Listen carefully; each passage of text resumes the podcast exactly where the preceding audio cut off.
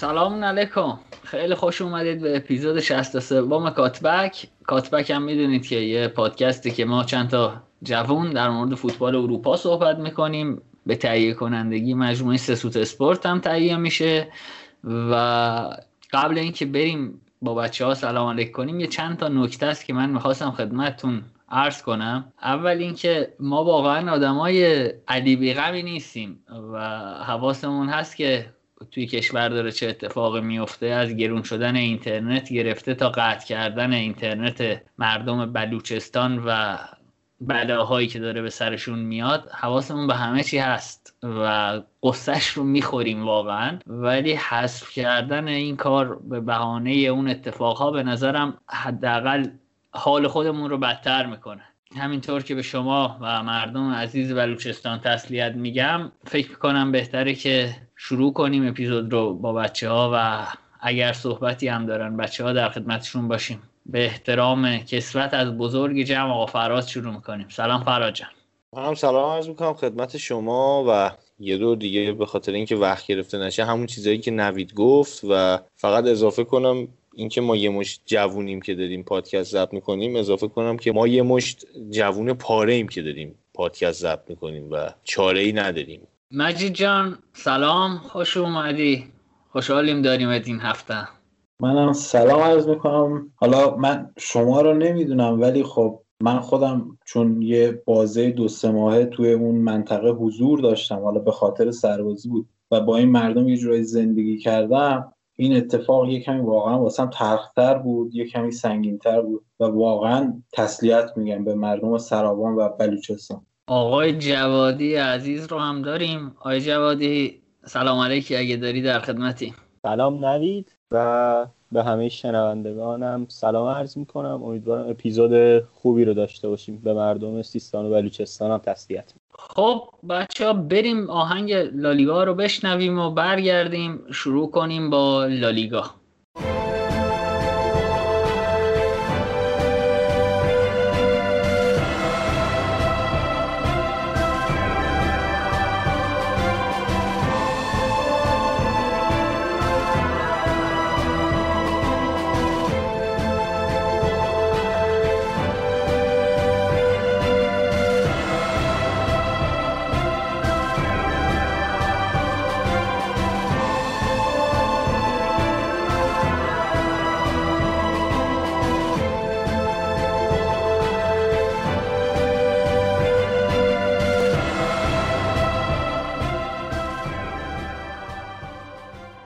خوش اومدید به بخش اسپانیا. مثل همیشه با تیم صدرنشین شروع کنیم، اتلتیکو مادرید آقای سیمونه، و مثل همیشه هم بریم سراغ علیرضا. فقط قبل اینکه بریم سراغ علیرضا من بگم که اگر این روزها ما رو توی اینستاگرام و یوتیوب دنبال کرده باشید، در مورد سیمونه اونجا زیاد صحبت کردیم و آخرین حرفایی هم که در موردش زدیم این بود که جلوی چلسی تیمش فوتبال بازی نکرد. توی لالیگا هم حال و روز خوبی نداره و بریم از زبان علیرضا دقیق تر بشنویم که چی شد یهو سیمونه. نوید، نقطه‌ای که به نظرم سیمونه شروع کرد به امتیاز از دست دادن و اینکه برای مثلا قدم‌های اولی بود که داشتند متزلزل می‌شدن در لالیگا، بازی سلتا بود. یعنی حالا در مورد کودت مربی سلتا ویگو صحبت کردیم که عملکردش بد نبوده تو تیم و خب تو این بازی واقعا سیمونه رو اذیت کرد. یعنی کاملا فشار می‌آوردن، از همون خط اول پرس می‌کردن و اجازه بازی سازی هم نمیدادن. برنامهشون هم این بود که توپ رو از کناره‌ها ارسال کنند و دو گلشون رو هم به همین شکل تقریبا زدن. ولی کل روندی که اتلتیکو طی کرد به نظرم یکم تکبودی بودن سیمونه تو این چند تا بازی برمیگرده که تو این بازی‌هایی که امتیاز از دست دادن حقیقتش کم سراغ این تغییر رفتند و کم سراغ این برنامه رفتند که کوکه کمی عقب‌تر بازی کنه، رو دستش مارکوس یورنته بازی کنه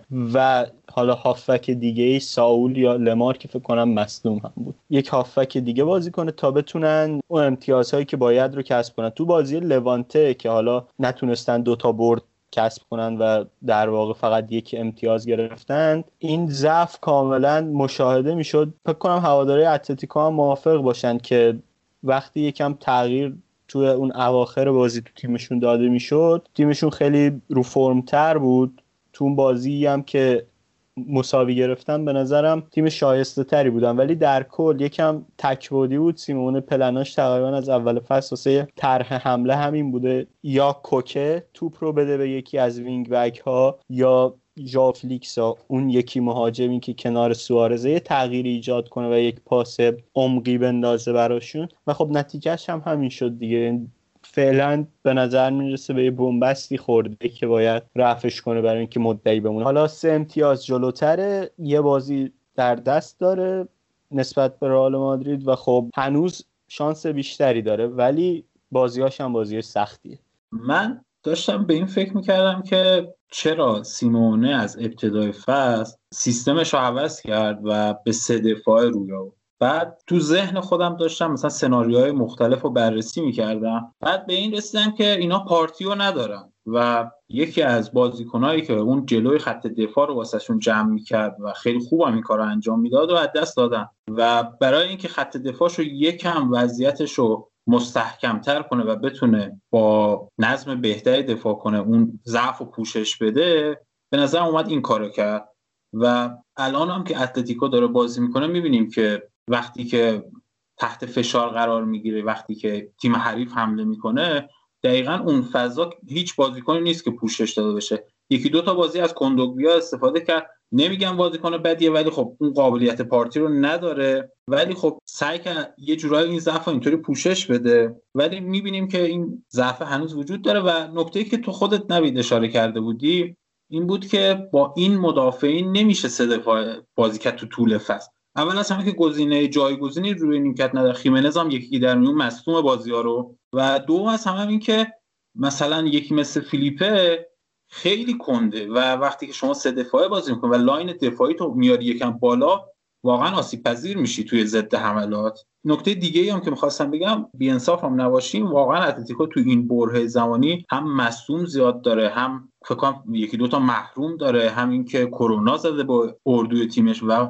واقعا هم یکمی دستش بسته است. مثلا همین ژاو فلیکسی که علیرضا اشاره کرد، فکر کنم کرونا گرفت تازه برگشته، یا حتی خریدایی هم که کردن اینا مشکل دارم. یکی از بازیکن‌های خوبشون کاراسکو مصدوم شده و خب وقتی که با این وضعیت داره بازی میکنه یک کمی هم نباید بی‌انصاف باشیم، میشه باشون کنار اومد توی این قضیه. آره مجید، حالا من کاملا با این موضوع موافقم که مصدوم و اینها زیاد داشتن تو خیلی از این بازی‌های اخیرشون هم که امتیاز دادن، دو بازی آخر بیشتر منظورمه، تیم بدشانسی هم بودن، یعنی موقعیت خلق می‌کردند اما توپاشون نمی‌رفت تو دروازه. و خب یکی از دلایلش هم این بود که موقعیت‌ها بیشتر دست لوئیس سوارز نمی‌اومد، یعنی اون مهاجم دوم بیشتر در موقعیت قرار می‌گرفت و خب هرچی حالا سوارز رو از محوطه بیشتر دور کنی شاید براتون باز هم یه موقعیتی خلق کنه، ولی اون بازیکنی که مثلا با ایکس یازده شانزده تا گل میزنه اثرش تو شش قدم خیلی بیشتر تا اینکه با صد موقعیت خلق کنه. ولی در کل بدشانس هم بودن، کاملا موافقم با این حرف. من این نکته دیگه هم یادم رفت می‌خواستم اشاره کنم، یه افت مقطعی هستش که اوبلاک داشته، یه کوچولو به نظرم رو گلایی که اتلتیکو توی این برهه دریافت کرده مقصره. و اینکه حالا علیرضا هم گفت حضور سوارز اگه توپ بهش یعنی خوب تغذیه بشه میتونه براشون خیلی خوب امتیاز، یعنی بازی‌های دیدیم که سوارز از هیچ گل ساخته. خب یه سری بازی‌ها مثل همین بازیشون با لوانته که مثلا اجازه نفوذ نمیدن، مجبورشون میکنن پشت محوطه بمونن، یعنی تقریبا خود اتلتیک مثل, مثل خود اتلتیکو بازی میکنن، باعث میشه که واقعا به بنبست برسه. ما قبلا هم گفتیم سیمونه انگار تیمایی که مثل خودش بازی میکنن نمیتونه ببره.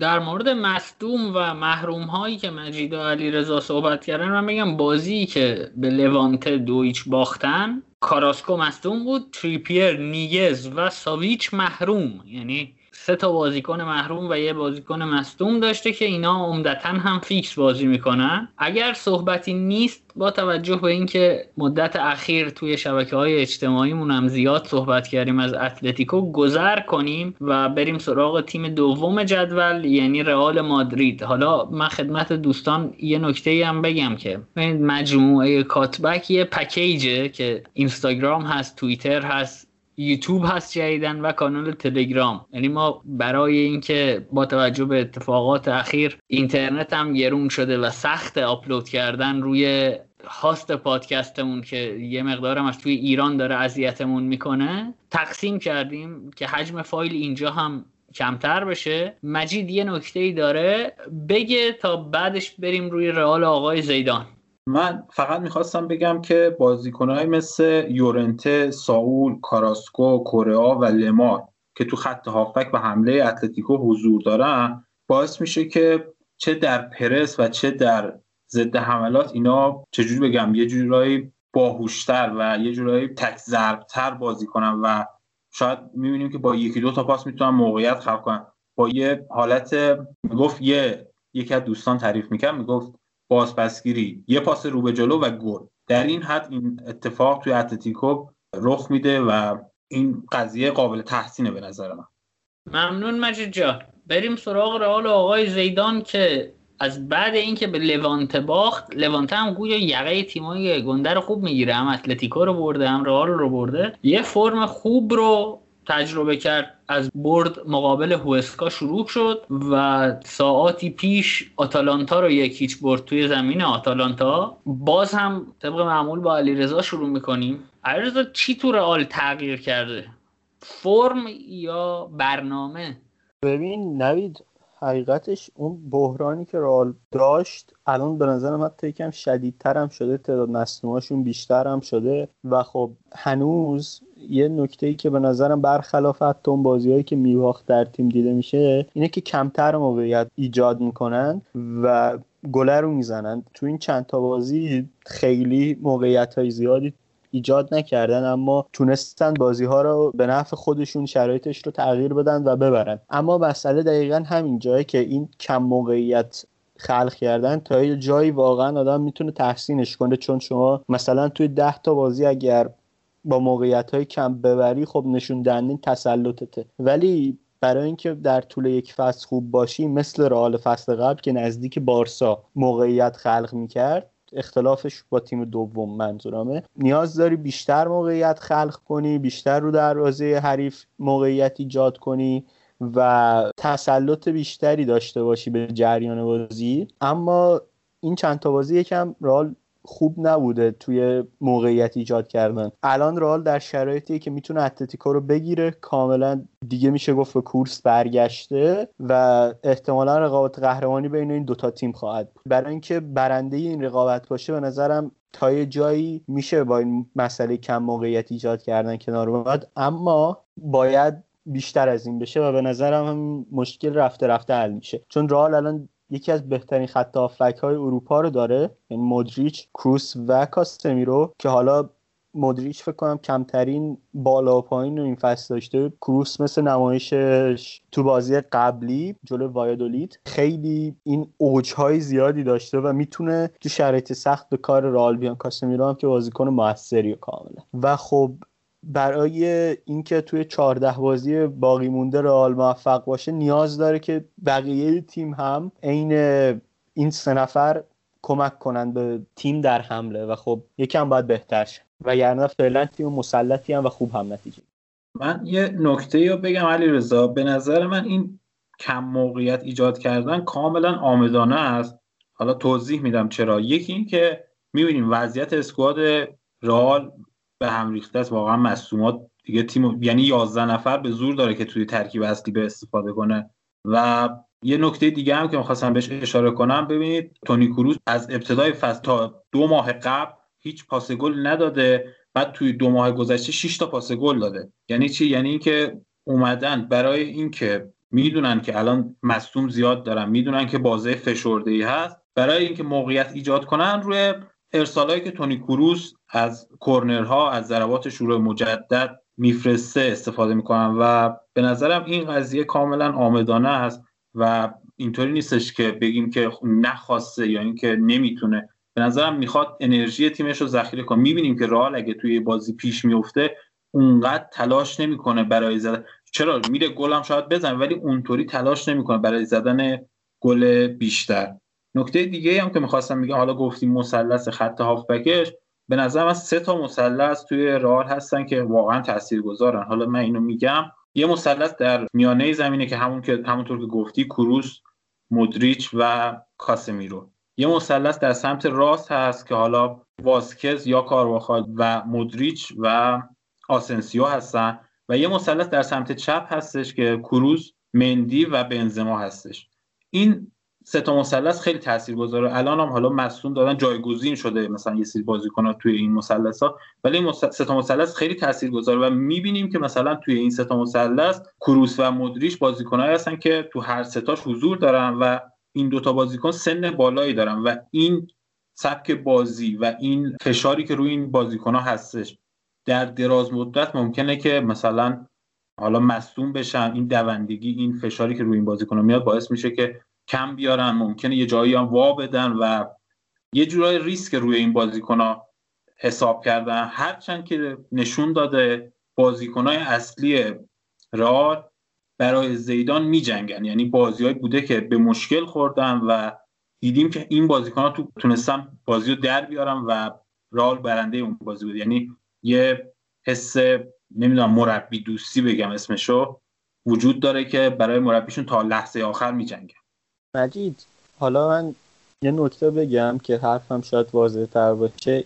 مشکلی نبود که رئال فقط از مثلا این سه چهار هفته داشته باشه. این سه چهار هفته به نظرم بیشتر به چشم اومده، چون تو هفته قبل لالیگا هم خیلی تیم خلاقی نبودن و خب روندشون هم با توجه به اینکه کم امتیاز میگرفتن به نسبت اتلتیکو بیشتر به چشم میومد. یه نکته‌ای که من خیلی دوست دارم بهش اشاره کنم و ما همیشه حقیقتش به مارسلوی کم کم لطفی که چون بد بود میگفتیم بده، تو بازی خطافه زیدان دست به یه کار عجیب و غریب زد که سیستم تیمش رو اینجوری کرد که با سه دفاع دفاع میکرد. مندی بود، ناچو بود و واران. مارسلو توی لایناپی که و اون شکلی که مشخص کرده بودن قبل بازی وینگ بک چپ بود، اما تو جریان بازی کاملا به یک هافبک تب تبدیل میشد و تو روز غیبت تونی کروس کاملا این نقش جدید مارسلو به کارشون اومد و خب عملکرد خوبی هم مارسلو داشت، ولی خب مصدوم شد و به لیست مصدومای طولانی رئال اضافه شد اسمش. حالا بخوام دقیق‌تر باز کنم اینی که تو اون بازی ماروین پارک بازیکن آکادمیشون وینگ بک راست بود، ولی مارسلو تبدیل میشد به یک هافبک کنار مودریچ و کاسمیرو و فرلان مندی دفاع چپ بود. هر موقع نیاز بود رئال موقعیتی خلق کنه، سانتر روی دروازه داشته باشه یا یه حرکت ترکیبی شکل بده، مارسلو میرفت سمت چپ و مندی میومد روی نیم فضا و با هم دیگه حرکات ترکیبی رو به همراه وینیسیوس انجام میدادن. گلی که فرلان مندی زد فکر کنم نشون بده این حرکت و این پلن دقیقاً چه هدفی داشت و تونستم به نتیجه برسه و رئال اون بازی رو دو هیچ برد در روزی که تونی کروس غایب بود. یه نکته دیگه هم که من میخواستم بهش اشاره کنم این آزادی عملیه که زیدان به بازیکناش داده. میبینیم که مثلا حمله توپ بیشتری صورت میگیره، شوت‌های بیشتری می‌بینیم تو رئال. یه کمی انگار به بازیکناش این آزادی عمل رو داده و اینم فکر می‌کنم از همون حس اعتماده میاد دیگه، یعنی اعتماد متقابل. از اون ور بازیکن‌ها به مربی اعتماد دارن تا آخرین دقیقه براش می‌جنگن، از این ورم مربی به بازیکن‌ها اعتماد داره و اعتماد داره و میذاره که اونا هر کاری که دلشون می‌خواد بکنن. ولی خب مثلا میشه انتقادایی هم که به زیدان کرد، یکیش اینه که مثلا شما وقتی که میای از بازیکن به بازیکن اعتقاد نداره، مثل مثلا میلیتائو، مثل اودریازولا، مثل ایسکو، اینا رو بهشون اعتقاد نداره و ازشون استفاده نمی‌کنی در طول فصل و یه جایی مثل الان که بحران رسیدی و مجبوری ازشون استفاده کنی، این بازیکن‌ها دیگه اون عملکرد سابق رو ندارن. هم افت کردن، همون عدم اعتماد مربی باعث میشه که اینا هم کیفیت خوبی رو نمایش ندن و شاید دلیل این که مثلا یه سری اشتباهات از این بازیکن‌ها می‌بینیم توی بازی‌ها این باشه. و یه نکته دیگه هم در آخر بگم، یه مثلث دفاعی رئال که الان واقعا عملکرد خیلی خوبی داشتن که با کورتوا، واران و ناچو چک میگیره، اینا هم باید بهشون اشاره کنیم که واقعا عملکرد خیلی خوبی داشتن، قابل تحسین بودن. واقعا کورتوا یکی دو تا بازی واسه رئال رو در آورد و نجات داد رئال رو از حیث نتیجه، و واران هم که دیدیم یه بازی دو تا گل زد. ناچو هم واقعا وقتی که اومده و به ترکیب اضافه شده کم اشتباه بوده و قابل تحسین به نظر.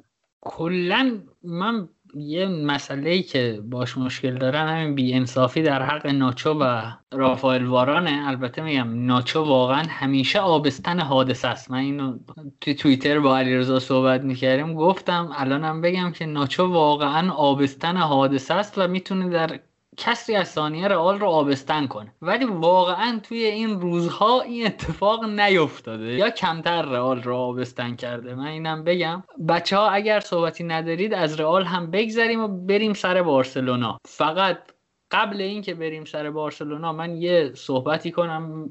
توی آخرین اپیزودی که من حضور داشتم، البته اپیزود گیم رو باید در نظر نگیریم چون اون خیلی وقت ضبط شده، من در مورد یک تیمی یه صحبتی کردم، گفتم فلان مربی با یک مشت لنگ و لوک نتیجه گرفته. یکی از دوستان کامنت گذاشت که این حرف تو ممکنه به کسانی که دچار نقص عضو یا معلولیت هستن توهین باشه و بر بخوره. به نظرم درست گفتن، گردن ما از مو باریک‌تر، و معذرت میخوام که این لفظ رو به کار بردم و عذرخواهی میکنم رسما همینجا، ببخشید. خلاصه بریم سراغ بارسلونا. آیه جوادی، از هر چه بگذریم سخن دوست خوشتر است، ولی من همیشه گفتم که مجید همیشه نکته داره.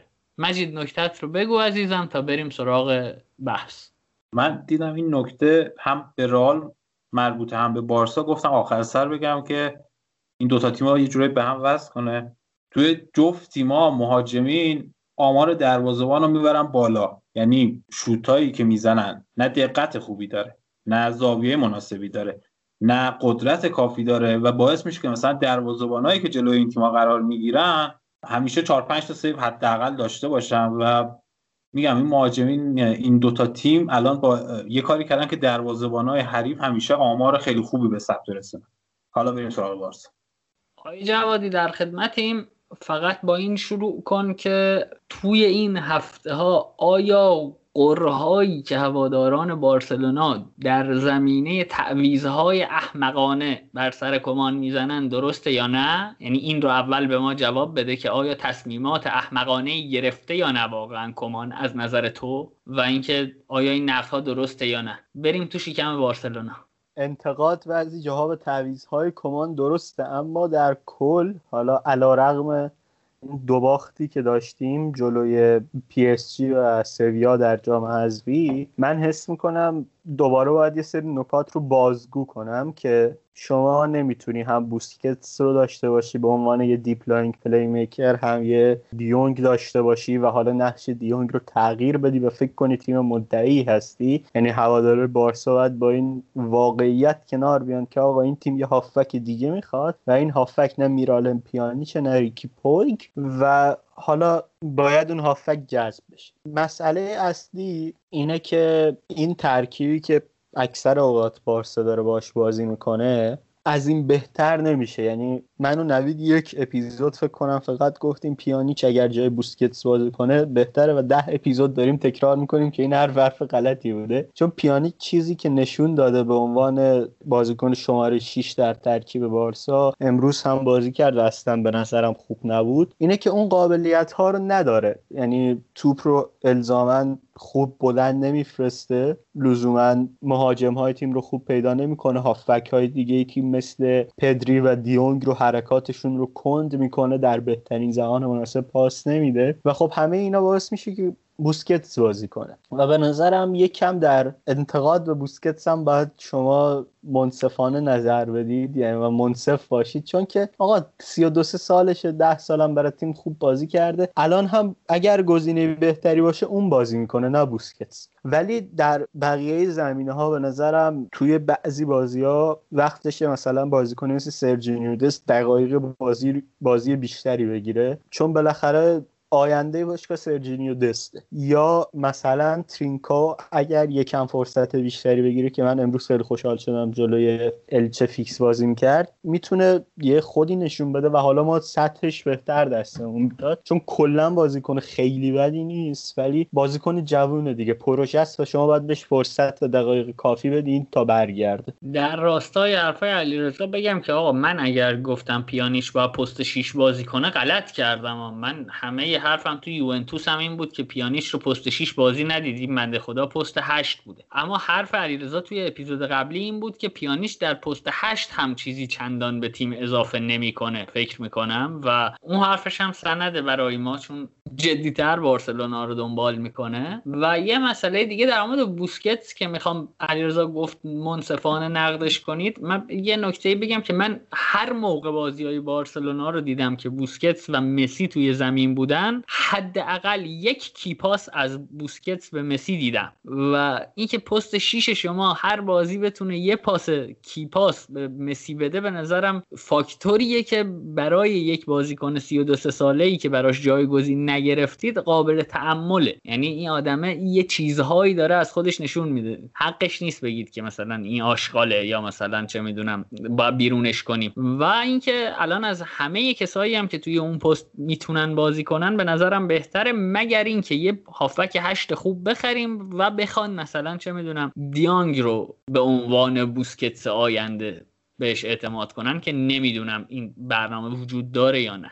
من یه نکته بگم در مورد پیانیش، حالا چون بحث همین بود، واقعا پیانیش تو پست شش جواب نمیده و شاید یه مثلث اگه تشکیل بشه که دیون اون شش باشه و پیانیش هشت باشه جواب بده، ولی خب اون نفر سوم خیلی مهمه توی مثلث کی باشه، یه هافبک جنگنده تر لازم داره بارسا. ولی نکته‌ای که در مورد بارسا میخوام بگم یکی اینه که به نظرم این شکلیه که توی یه سری از بازی‌ها یه تاکتیکی رو بیش از حد استفاده میکنن و یه جور قفلی میزنن رو اون تاکتیک و بالاخره تیم حریف هم میفهمه دستشونه و دیگه میبندتشون و این تکرار و این نتیجه نگرفتن باعث میشه که بازیکن‌ها عصبی بشن، هرچند که من حس میکنم این عصبانیت از نیمکت به تیم منتقل میشه و خود کومان هم آدم آرومی نیست، خیلی نشون داده که آدم عصبیه و این عصبانیت رو تو بازیکناش هم میبینیم. یه سوال هم داشتم از علیرضا که فکر کنم جوابش رو داشت، می‌خواستم ببینم نظرش در مورد ترینکاو چیه که گفت.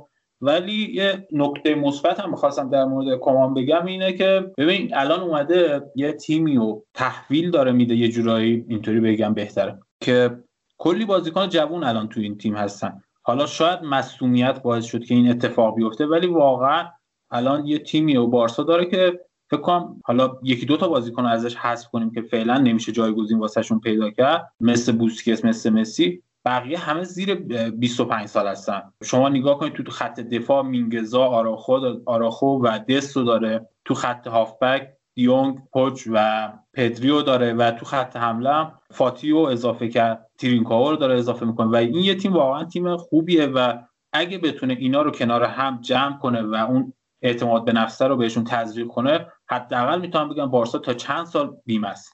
خب حالا راجع به پست شش بچه‌ها صحبت میکنین، من راجع به پیانیش میتونم اینجوری نظر بدم که ما پست شش هم مدل‌های مختلفی داریم، شیشه تخریبی داریم، شیشه بازیساز داریم و اگر که بخوایم پیانیچ رو به عنوان پست شش بازی بدیم باید حتما رجیستا بازی بدیم، یعنی در حقیقت فقط ازش بازی سازی بخوایم و بخوایم که بره اون پشتی و در کنارش باید دو تا بازیکن داشته باشی که توپ بگیرن براش، یه بازیکن فضاگیر میخوای شما و یه بازیکن توپگیر میخوای، یه بازیکن تخریبی میخوای، یه چیزی شبیه اون اتفاقی که توی مثلا یوونتوس کونته میافتاد، حالا اون موقع پیرلو این کارو میکرد ولی تا حدودی پیانیچ از پس اون حرکت برمیاد. ولی ما داریم در مورد دو سبک مختلف فوتبال صحبت میکنیم، سبک فوتبالی که این تو یوونتوس بازی میکرده و حالا سبک فوتبالی که قراره تو بارسلونا بازی کنه، اون یه شکله و این یه شکل دیگه، خیلی مقایسهش فکر میکنم کار درستی نیست. حالا پیانیش که کلا تو بارسا شش بازی میکرد، یعنی اینجوری بود که پدری و دیونگ جلوتر بازی میکنن، چون کومان میخواد پدری نزدیکتر به محوطه باشه و در موقعیت قرار بگیره. پیانیچ شیش بازی میکنه، همین بازیه که امروز انجام دادیم هم پیانیچ شیش بود و باز هم به نظر من عملکردش چنگی به دل نزد. بین دو نیمه هم کومان سری تعویضش کرد. در مورد تینکام من فقط یه نکته رو بگم که مجید پرسید کامل کنم، اینکه خیلی با توپ برمیره اما بعضی لحظاتی که سعی میکنه مثل آدم بازی کنه یه سری چیزها نشون میده که آدم امیدوار میشه که الزامن هم پولش دور نریخته، ولی فعلا خیلی نه مثبت نظرمون نه منفی. و یه نکته دیگه هم که من دارم که چرا مثلا پیانیچ رو به عنوان محور خط هافبکمون بازی نمیدیم اینه که پیانیچ یه بازیکن سی ساله است و ما پدری رو داریم که هجده نوزده سالشه، دیونگ هم بیست و سه سالشه. پس منطقیه که پیانیچ چون محور اصلی خط هافبک ما نباشه و کار چندان عاقلانه و خردمندانه‌ای هم نیست اگر روش حساب باز کنیم. خب الان مسئله‌ای که هست اینه که الان هدف بارسلونا باید ببینی چیه، هدفش نسل عوض کردنه یا نتیجه گرفتن. آخه مثلا بگی پدری، درسته پدری بازیکن خوبیه ولی گاهی اوقاتون بی تجربگیه یه ضرباتی به تیم میزنه. من میخوام نظر تو بدونم که آقا الان هدف بارسلونا چیه، به خصوص این که به خاطر این شرایط مالی که دارن نیاز دارن به این که ببرن، بتونن حتی حالا قهرمانی که یه خورده دور از دسترسه ولی هنوزم از دست نرفته، توی کورس باقی بمونن یا میخوان نسل عوض کنن. من فکر میکنم هدف اصلی این باشه که در زمینه چیزی که تو اسکواد اتفاق میفته اینه که نسل عوض بشه، ولی خیلی هم مثلا دور از اون کورس نباشیم. یعنی اگر نبردیم نبردیم ولی مثلا سهمیه رو مثلا با یه اختلافی بگیریم و خیلی تیم پرتی نباشیم نسبت به سایر تیم‌های مدعی. فکر می‌کنم هدف اصلی اینه، ولی خب یکم توقعات بین هوادارا بالا دیگه. فکر می‌کنن مثلا بازیکن هجده ساله باید مثلا این پخته دوران پختگی مثلا لیونل مسی و ژاوی و اینیستا بازی کنه برای تیم. خب نمیشه دیگه، بازیکن تجربه می‌خواد. اینم بده ها، یه متر بدی اتفاق افتاده برای بارسا که تا سه هزار سال دیگه هم، حالا این سه هزار هم هی تو دهن ما میاد نمیدونم چرا، سه هزار سال دیگه هم اگر که بارسلونا خط هافبکی داشته باشه قاعدتا مقایسه خواهد شد با این ژاوی و اینیستا و مسی و حتی بوسکتس بوسکتس رو اوج. یه خورده فکر میکنم هواداری بارسلونا باید عادت بکنن به این که آقا دیگه اگر همچین بازیکنایی هم پیدا بشن، این که همشون جمع بشن کنار هم توی یه دوره توی یه تیم و با یه سرمربی خیلی خوب، خب خیلی اتفاق بعیدیه که اینا دوباره بتونن دوره هم دیگه جمع بشن.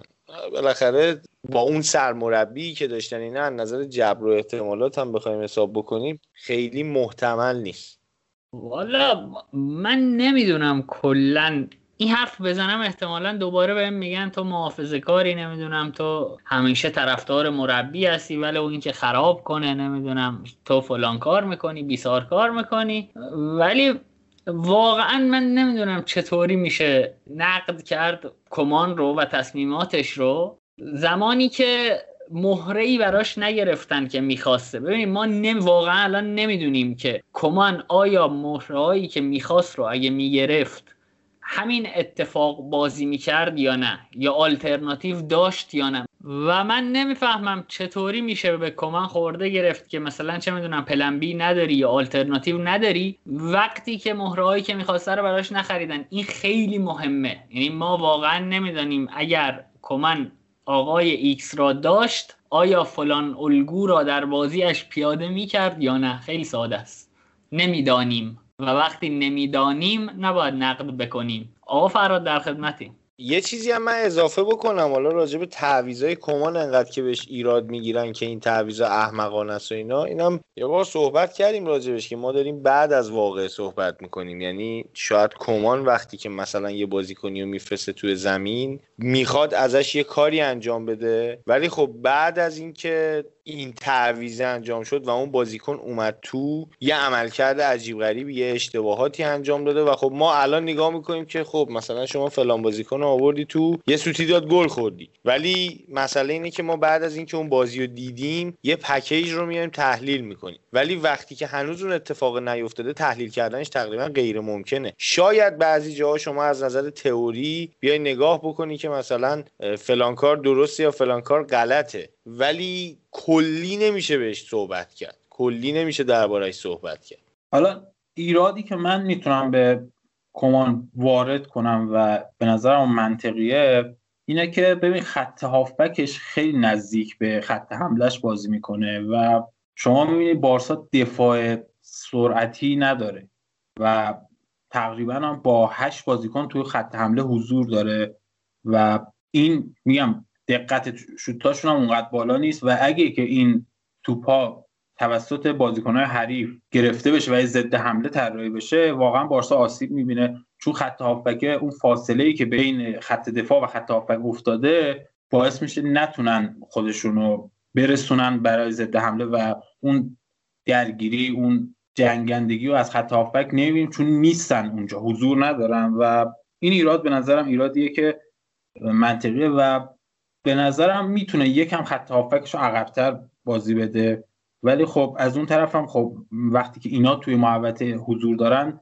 یه برتری به بارسا میده که حملاتش خطرناکتر باشه. نکته دیگه هم که من خواستم بگم هماهنگیه که بین بازیکن‌های بارسا مثل مسی، گریزمان و حالا دمبله یا ترینکاو به وجود اومده و این ستا این مثلث هجومی می‌بینیم خیلی خوب دارن با هم بازی می‌کنن. مسی و گریزمان به خصوص خیلی خوب همدیگه رو پیدا می‌کنن، خیلی خوب با هم همکاری می‌کنن، ولی بعضی وقتا به نظرم این هماهنگی، این همکاری نیازمند یه جرقه داره، نیازمند یه پوش داره که راه بیفته و این توی یه سری بازی‌ها اتفاق نمیفته.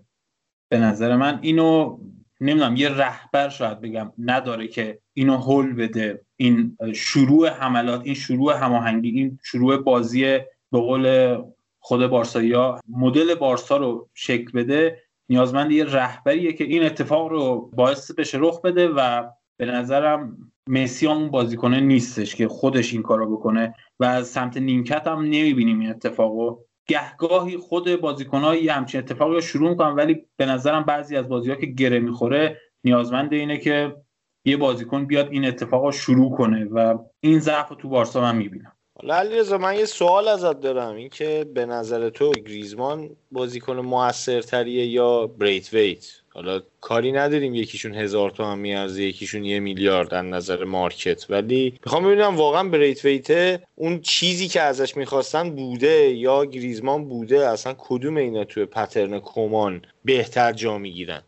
قبل اینکه علیرضا جواب فرهاد بده من دو تا نکته دیگه بگم. یکی این که ما می‌بینیم که تعداد پاس‌های پروگرسیو تو بارسا بالا رفته آمارش و این صرفاً به خاطر توانایی بازیکن‌ها نیست، این یه تاکتیکی رو می‌خواد که مربی ایجاد کنه که بتونه اون فضا رو به وجود بیاره برای ارسال این پاس‌ها. و یه نکته دیگه هم حالا نظر شخصیمه، توی بازی‌هایی که مینگزا بازی می‌کنه به نظرم بارسا یه جورایی سه دفاعه میشه، به این صورت که حالا دمبله یا ترینکاو که مثلا وینگر سمت راست هستن میاد وینگ بک سمت راست میشه، آلبا از اون سمت میره وینگ بک سمت چپ میشه و زوج مسی و گریزمان به عنوان دوتا مهاجم حضور دارن. اینم اگه دوست داری علیرضا جواب بده.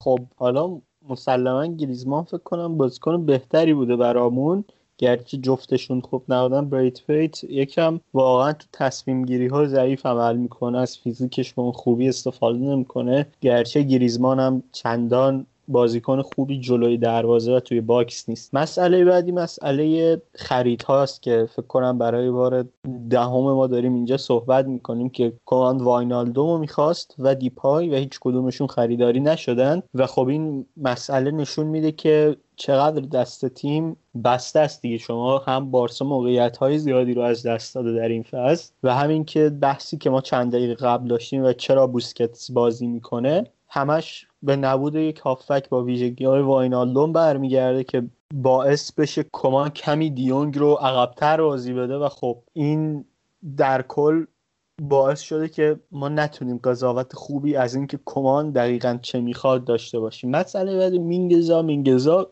خیلی موافق نیستم چون نفوذ و اینها میکنه، ولی خب با توجه به اینکه نسبت به سرجینیو دست کنتره اونقدر عملکرد خوبی رو از خودش به جا نمیتونه بذاره، یا اینکه بهتره بگم که کامل نیست و خب پست اصلیش هم دفاع وسطه.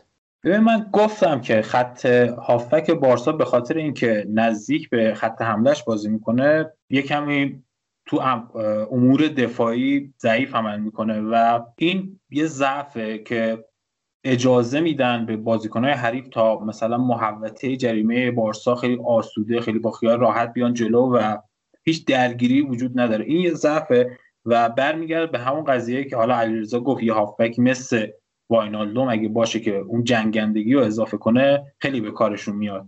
همین، نکته دیگه نداره. دم شما گرم بچه‌ها. پرونده این هفته اسپانیا رو به نظرم همینجا ببندیم چون چند هفته نبودیم. به نظرم بهتر بود یه مختصری از وضعیت کلی این سه تا تیم بگیم و یه شمای کلی بدیم از وضعیت سه تیم قدر لالیگا و مطمئن باشید که ما مثل همیشه وقتی یه مدتی لیگ رو ضبط نمی‌کنیم سری اول که میرسیم خدمتتون یه شمای کلی میدیم و در هفته بعدش یا مثلا چند روز بعد که اپیزود دوممون منتشر میشه کاملتر لیگ رو بررسی میکنیم، میریم سراغ بازی‌ها و همواره در مورد تیم‌هایی هم که توی رسانه‌های جریان اصلی کمتر ازش صحبت میشه صحبت میکنیم، مثل اون اپیزودی که در مورد ویارئال و خطافه و سوسییداد و ساسولو صحبت کردیم. انشالله هفته دیگه هم، یعنی اپیزودی که هفته دیگه منتشر میشه، باز هم همچین کاری داریم و یه برنامه برای بررسی تیم‌هایی که کمتر ازشون صحبت میشه داریم. بریم یه تنفس به قول صدا و سیمایی‌ها بگیریم و برگردیم با بخش زیبای سری آ.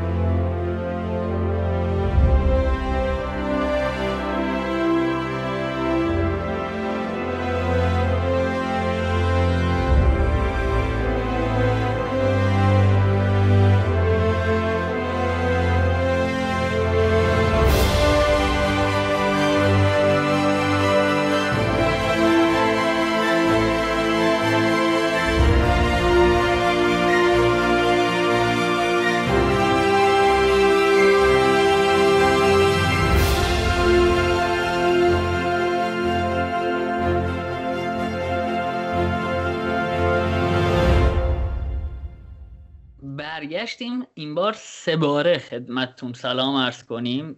در بخش سری آ هستیم و اصلا اینجا به سن و سال احترام نمیذاریم. عذرخواهی میکنیم آقا فراد از خدمتتون. از مجید جان شروع میکنیم. مجید جان کی صدر جدوله؟ خوب شد شما صدر رو گرفتین، دربی رو بردین که ما یه اپیزود ضبط کنیم به این شنونده های محتوای ارائه بدیم، وگرنه بعد بازی جام حذفی کجا بودیم؟ خسته بودیم مجید، خیلی خسته بودیم. حالا از شوخی گذشته بهتره حالا طبق جدول شروع میکنیم. من دلم میخواد حرف رو با فرهاد یا من که در مورد اینتری هستیم شروع نکنیم. اگه ممکنه مجید تو بگو، تو شروع کن که این روزهای اینتر رو چطوری میبینی؟ آیا چیزی در اینتر کونته نسبت به اول فصل از نظر تو تغییر کرده یا نه؟ و اینکه کلا نظر در مورد اینتر رو بهمون بگو. ببین تغییر که اینتر خیلی تغییرات داشته. اولین چیزی که من میتونم بهش اشاره کنم یه پترنیه که الان تو این چند مدت ازش استفاده میکنه. میاد توی یه بازه ابتدایی بازی، حالا چه میدونم بیست تا سی دقیقه فشار بیش از حد میاره که گل بزنه و حالا اکثرا هم موفقه، به جز یکی دو تا بازی که حالا یکی همون بازی برگشت جام حذفی و یکی هم جلو اودینزه بود که یه کمی به مشکل خوردن. حالا اونم میشه به ضعف بازیکناش اشاره کرد تو گل کردن، ولی میاد یه فشار میاره، گلو میزنه، بعد خیلی منطقی عقب میکشه و از ضد حملات استفاده میکنه. تو این ضد حملات هم حالا همه رسانه‌ها میان روی قدرت و فیزیک لوکاکو یا سرعت مثلا لاتارو مانور میدن، ولی این دوتا بازیکن به هر یعنی هر دوتاشون هر دوتا قابلیت رو دارن، هم لاتارو میتونه از فیزیکش خوب استفاده کنه، هم قدرت حمله توپ داره، هم سرعت داره، هم لوکاکو هم همینطوریه، یعنی اونطوری نیست که فقط به یکیشون وابسته باشه. حالا قدرت تموم کنندگی لاتارو رو من یکم روش حرف دارم، ولی خب این اتفاقی که توی اینتر افتاده. یه نکته دیگه اینه که دقیقاً از همون بازی رفت بذار بگم جلوی یوونتوس توی جام حذفی ما دیدیم که پیرلو اومد کلوسفسکی رو گذاشت بروزوویچ رو مهار کنه و یه جوری بازیساز اینتر رو از کار انداخت. ولی تو بازی برگشت کونته اریکسنی رو که قبلا تو پست رجیسا ازش استفاده کرده بود توی یکی دو تا بازی و تقریبا جواب گرفته بود و اومد در کنار بروزوویچ استفاده کرد و هنوزم داره این مسیر رو ادامه میده. و اگه تیم حریف بیاد بروزوویچ رو مارک کنه، حالا منظورم مارک من مارک یا زونال مارک کنه که نتونه اون بازی سازی رو اتفاق بیفته، به صورت اتوماتیک اریکسن میشه رجیستای تیم و بروزوویچ یه جور حالت تله پرس پیدا میکنه که بازیکن حریف رو با خودش به مثلا به کنارها ببره که مثلا مسیر رو برای اریکسن و سایر بازیکن‌ها باز کنه. نکته دیگه‌ای که من میتونم در مورد اینتر بگم میل به پیروزی توی این تیمه و واقعا میبینیم که اون آتش کنتر رو توی بازیکن‌ها یعنی یه جور تزریق شده و می‌بینیم که مثلا می‌جنگن و یه جور، البته این قضیه یه جور شمشیر دولبه است، نتیجه میده ولی بعضی وقتا هم وقتی نتیجه نمیگیره یعنی یه تیم قوی جلوش از نظر دفاعی منظورم قوی جلوش وای نیسته و نمیتونه چیکار کنه، اساسی رو می‌بینیم. و در مورد لاتارو هم گفتم یکمی ضربات آخرش به نظر مشکل داره، نمیدونم چجوریه که مثلا اگه شرایط سخت باشه خیلی راحت‌تر، یعنی ضربات ضرباتش خیلی دقت بیشتری داره، ولی مثلا توی حالتی که تک به تک باشه یا تو حالتی که مثلا دروازه خالی جلوش باشه توپا رو بد میزنه. نمیدونم اینو باید به هوش هیجانیش رفت بدیم مشکلش کجاست. حالا صحبتی داریم بگیم، من بازم نکته دارم در مورد این. من فکر میکنم اینتر داره همون بازی رو انجام میده که از اول فصل انجام میداد، یعنی ما همون تیمیم، فقط اتفاقی که افتاده ما وینگ بک چپمون رو ظاهرا پیدا کردیم که قراره کی باشه و اشلیانگ از این ترکیب دیگه یه مقداری بیرون گذاشته شده، یا پریشیچ بازی میکنه یا دارمیان که جفتشون هم حالا باز حتی به نظر من دارمیان بهتره ولی پرشیچ بعضی موقع‌ها یه نمیدونم بوست روانیه چه اتفاقی میفته، بعضی موقع خیلی مسئولانه تر بازی میکنه. اتفاق دیگه ای که افتاده تو اینتر اینه که دوباره ما رفتیم سمت این که از سمت دیفرای شروع کنیم به بازی سازی و دیفرای بیاد بازی سازی رو دست بگیره، اتفاقی که یه مقداری اول فصل ازش فاصله گرفته بودیم و کنته سعی کرد با دو تا اوورلپینگ سنتر بکش این کارو انجام بده و عملاً دیفرای از بازی سازی خارج شده بود و فقط وظایف دفاعی داشت. ولی حالا دوباره میبینیم که اشکرینیار و باستونی، به خصوص اشکرینیار، وظایف دفاعی بیشتری داره و بهتر توی دفاع عمل میکنه و دیفرای کاملا شده یه بازیسازی که میاد حتی تا حدودی به عنوان پست شیش بازی میکنه و یه خط میاد جلوتر معمولا و باعث میشه که بروزوویچ آزاد بشه و بروزوویچ بتونه آزادانه تر فعالیت بکنه و بیشتر نزدیک محوطه جریمه حریف و اونجا کار انجام بده. یکی دیگه از اتفاقاتی که افتاده اینه که ما زل سوم خط هافبکمون رو ظاهراً پیدا کردیم یا حداقل دستمون بازتر شده. اریکسن اول فصل برای این ترکیب و برای این فرمیشن مناسب نبود ولی هم ظاهراً خودش خواسته هم بالاخره مربی روش کار کرده و با این فلسفه داره روز به روز آشناتر میشه. اگه یادتون باشه اوایل فصل به عنوان رجیستا چند تا بازی بازی کرد به خاطر اینکه توی بازپسگیری توپ تحت فشار تک نفره بازیکن خوبی نیست و موفق نبود، باعث شد که عملکردش خیلی زیر سوال بره. ولی الان به عنوان یه هافبکی داره بازی میکنه که قراره برای ما ریتم بازی رو حفظ بکنه و قراره به ما نشون بده که الان از کدوم سمت ما باید بازی سازی انجام بدیم و تصمیم این که کدوم سمت ما رونده باشه و کدوم سمت ما به دروازه حریف هجوم ببره با اریکسنه. از اون ور بروزوویچ وظیفش حمل توپه، وظیفش اینه که توپو خط به خط جابجا بکنه، از خط دفاع بیاره تو خط هافبک، از تو خط هافبک ببره به سمت خط دفاع و بارلا بازیکنیه که اون وظیفه جنگندگی رو به عهده داره و خب شانسی که داریم اینه که بارلا در کنار جنگندگی خلاقیت هم داره، شوت هم خوب میزنه و حتی از همه مهمتر ارسال‌های بسیار خوبی داره و مواقعی که اشرف حکیمی زده به داخل و میره تو پشت مدافعین حریف، می‌خواستم بگم دشمن، پشت مدافعین حریف جا میگیره، از اونجا یه فضایی براش ایجاد میشه و میتونه ارسال‌های خوبی انجام بده. ولی حالا بخوایم به خصوص راجع به بازی میلان صحبت بکنیم، من اینجوری می‌خوام این بازی رو تحلیل بکنم که فکر می‌کنم زلاتان بزرگترین مقصر این اتفاق بود که میلان اینجوری شکست خورد، نه به خاطر عمل کردش که بگیم توی اون بازی عمل کرده بدی داشت. اینتر کونته تیم فوق‌العاده هیجان زده‌ایه، بسیار وابسته است به اون حالت روحی، به اون بوست روانی و به اون انگیزه‌ای که وجود داره و زلاتان دقیقاً میتونم بگم این انگیزه رو دست لوکاکو داد و لوکاکو دیدین که چی کار کرد تو اون بازی و برای اینکه برگرده بگه پادشاه منم همه کار کرد، همه توانشو گذاشت و خب خوش شانس هم بودیم که این بازی آقای لاتارو مارتینز پاهاش دست خودش بود و با مغزش فوتبال بازی کرد، نه با غیر از مغزش. حالا و خب اینم بگم که من حالا به شو... یه شوخی هم میخوام با حریزه بکنم، فکر میکنم بعد اینکه بارسلونا به این فلاکت افتاد، لاتارو مارتینز کاملا دیگه اون رویاهایی که برای خودش در بارسلونا میدید و فراموش کرد و دیگه کاملا تمرکزش گذاشته روی اینتر، داره همینجا بازی میکنه فعلا و داره سعی میکنه که همینجا قراردادشو تمدید کنن و بیخیال بارسا بشه، چون به نظر میرسه که حالا اگه حتی پولش هم داشته باشن بره اونجا اونم تبدیل میشه به یه گریزمان جدید. و خب در حال حاضر اینتر سرحال ترین تیم سری آ و سوای این چیزایی که گفتم یک دلیل دیگه هم وجود داره، نبودن توی رقابت‌های اروپایی. من حالا یه نکته بگم بعد بریم دوباره سراغ مجید که همیشه نکته داره، فقط اینکه من حقیقتا تغییر توی بازی اینتر میبینم. به نظر من استراتژی کنته حداقل یک تغییر کرده و اونه که پرس از جلو رو شلتر میگیره، یعنی به صورت واضحی شلتر میگیره. مثلا بخوام خدمتتون عرض کنم به چه صورت یا مصداقی حرف بزنم، میانگین پی پی دی ای کنته تا قبل پنج بازی اخیر هشت خورده‌ای بوده و توی پنج شش بازی اخیر پی پی دی ای سی هم ما از اینتر دیدیم و توی طراحی حمله‌ش هم موفق بوده، توپ هم خوب گرفته، ولی انرژی تیم رو انگار داره سیو میکنه. فراج جان نکته‌تو بگو تا بعد بریم سراغ مجید.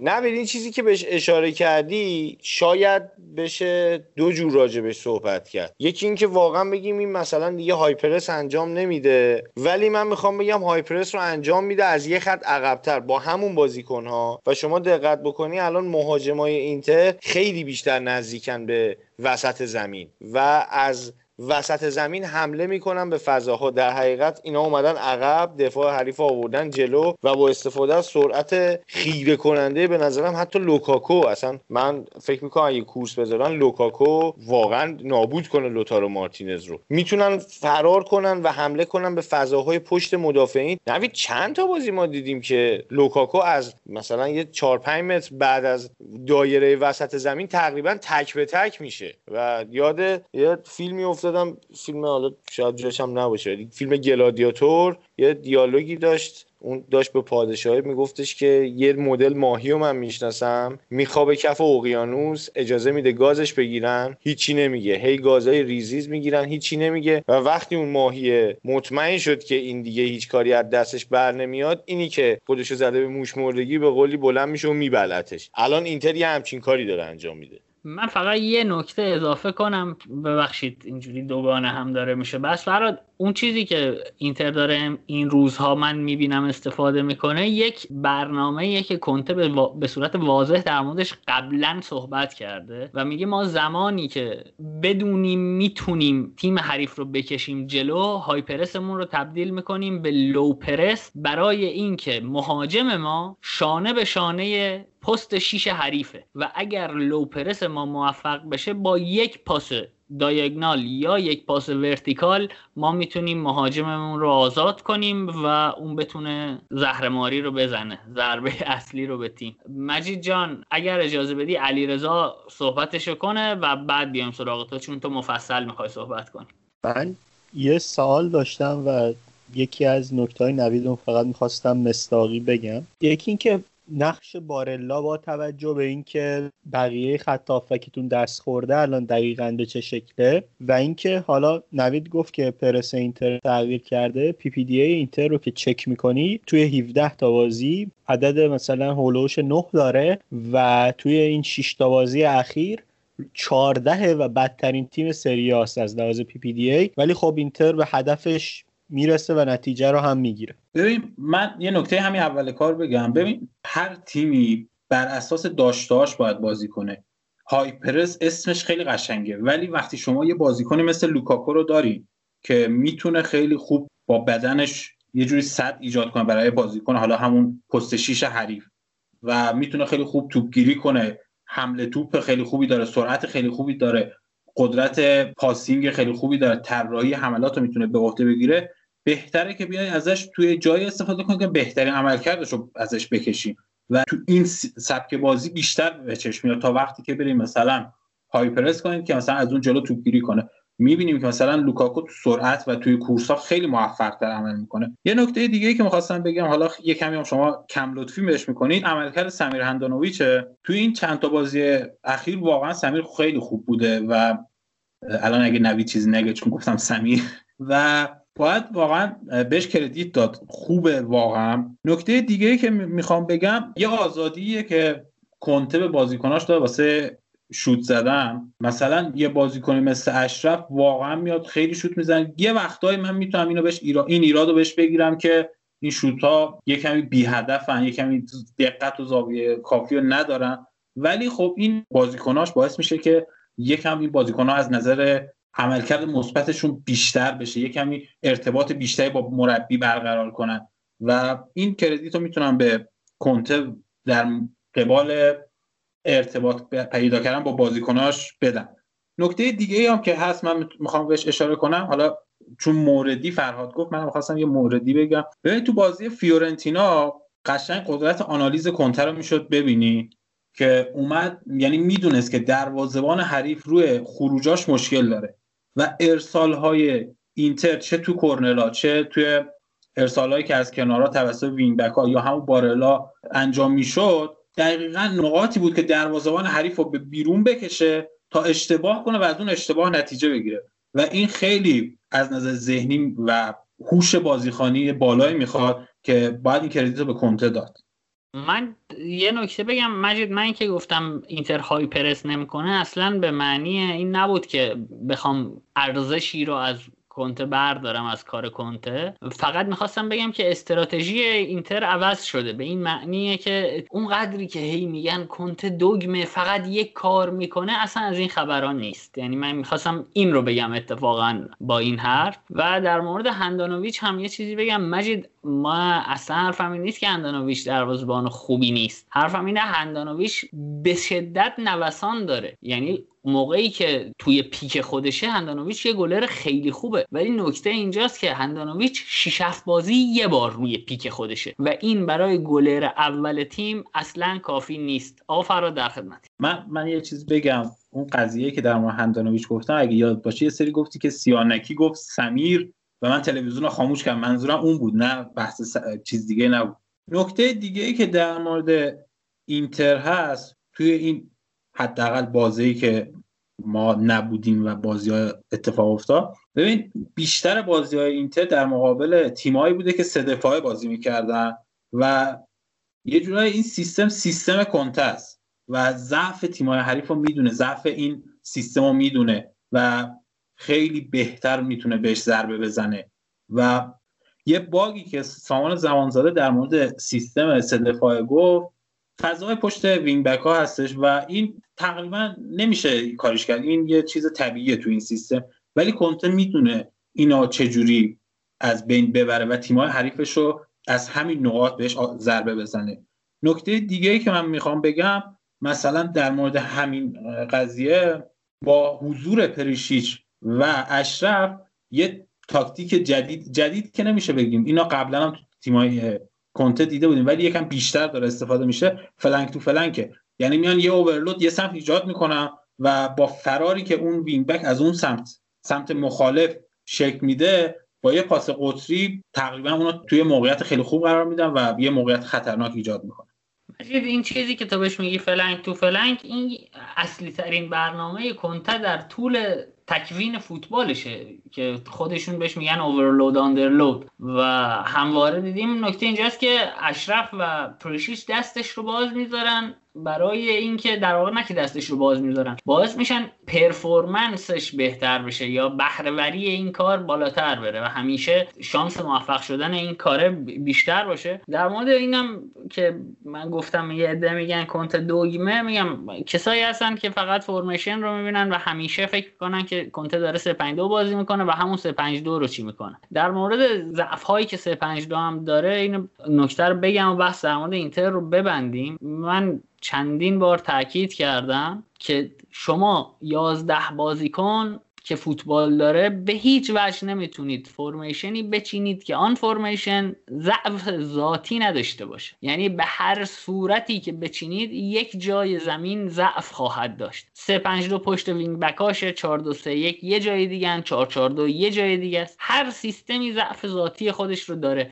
در مورد اینکه علیرضا پرسید آیا حضور اریکسن باعث تغییر نقش بارلا شده یا نه، بگم من واقعا در شرح وظایف بارلا تغییر آنچنانی نمیبینم، اما در شعاع حرکتی بارلا چرا؟ یعنی بارلا بیش از قبل عقب میاد، بیش از قبل درگیر میشه، ولی میگم شرح وظایفش فکر میکنم همونی بوده که قبلا هم بوده، یکم صرفا درگیرتر شده. ضمن اینکه من بگم کونته اریکسن رو برای ترکیب خودش آماده نکرده، به نظر من اریکسنه که فهمیده باید آماده بشه برای ترکیب کونته، یعنی این وسط اون کسی که داره تغییر میکنه اریکسنه. مجید جان اگه صحبتی داری بگو تا ببندیم پرونده رو. این نقشی که در مورد شعاع حرکتی بارلا ایجاد شده میشه بهش بگیم فری یونیت یه جورایی؟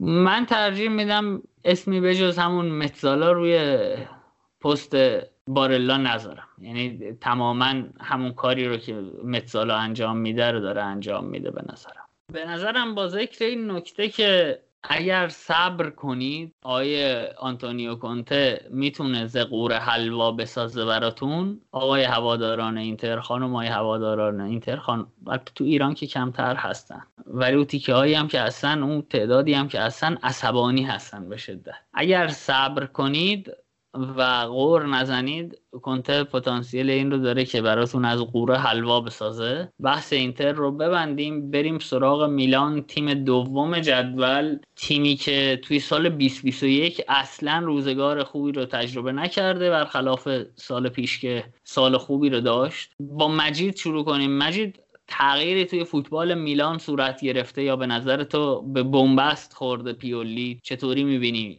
وضعیت میلان رو؟ ببین بخوام بگم شاید یه جورای نظر احساسی باشه، ولی به نظرم بعد اون درگیری زلاتان با لوکاکو تیم میلان از نظر روحی، یعنی اول خود زلاتان بگم اول خود زلاتان از نظر روحی به هم ریخت و در ادامه تیم رو به هم ریخت و مخصوصا بازیکن‌های جوان که یه جورای اونا حالت الگو داشت واسهشون. وقتی میبینن اون عصبانیه، میبینن اون از نظر ذهنی به هم ریخته است، اینا هم اون بازی خودشون نمی‌کنن و یه افتی رو می‌بینیم که خب البته یه جورایی میشد این افت رو حدس بزنیم، چون که گفتیم اسکواد میلان اسکواد عمق کافی رو نداره و خب الان یه سری از مشکلات اصلیشون مصونیت‌ها هستن.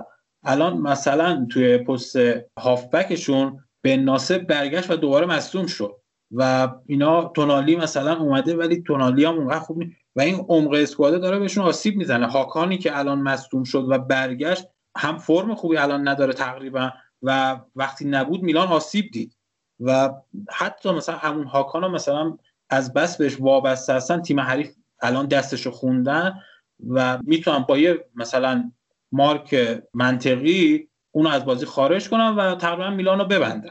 این مشکلاتی هستش که میلان داره. در کنار اینا خط دفاعشون خب گفتم کند هستن، یه کمی خستگی داره روشون اثر میذاره، چه میدونم یه نکته دیگه مثلا ضعف دروازه‌بانش دوناروما یه سری اشتباهات بد داشته توی این مدت. در مورد خستگی هم که گفتم، ببین الان برای مثال همین بازی با اینتر، میلان پنج شنبه تو صربستان بازی کرده و اومده یک شنبه با اینتر بازی کرد. این اسکواد با این نیروهای جوان و این مسئولیت توانایی همچین کاری رو نداره. این خستگی نمودش بیشتر پیدا میکنه توی تیمی مثل میلان تا مثلا یه تیمی مثل اینتر که حالا یه هفته هم استراحت کامل کرده، یا حتی مثلا نمونه‌های بارزترش مثلا هم حتی ناپولی و روم هم که یکم اسکوادش رو میتونیم بگیم بهتر نسبت به میلان، مخصوصا ناپولی. اونا هم وقتی رفتن مهمان بودن بازی کردن و اومدن همون هفته بازی کردن، دقیقاً همون روز، اونا هم عملکرد خوبی نداشتن.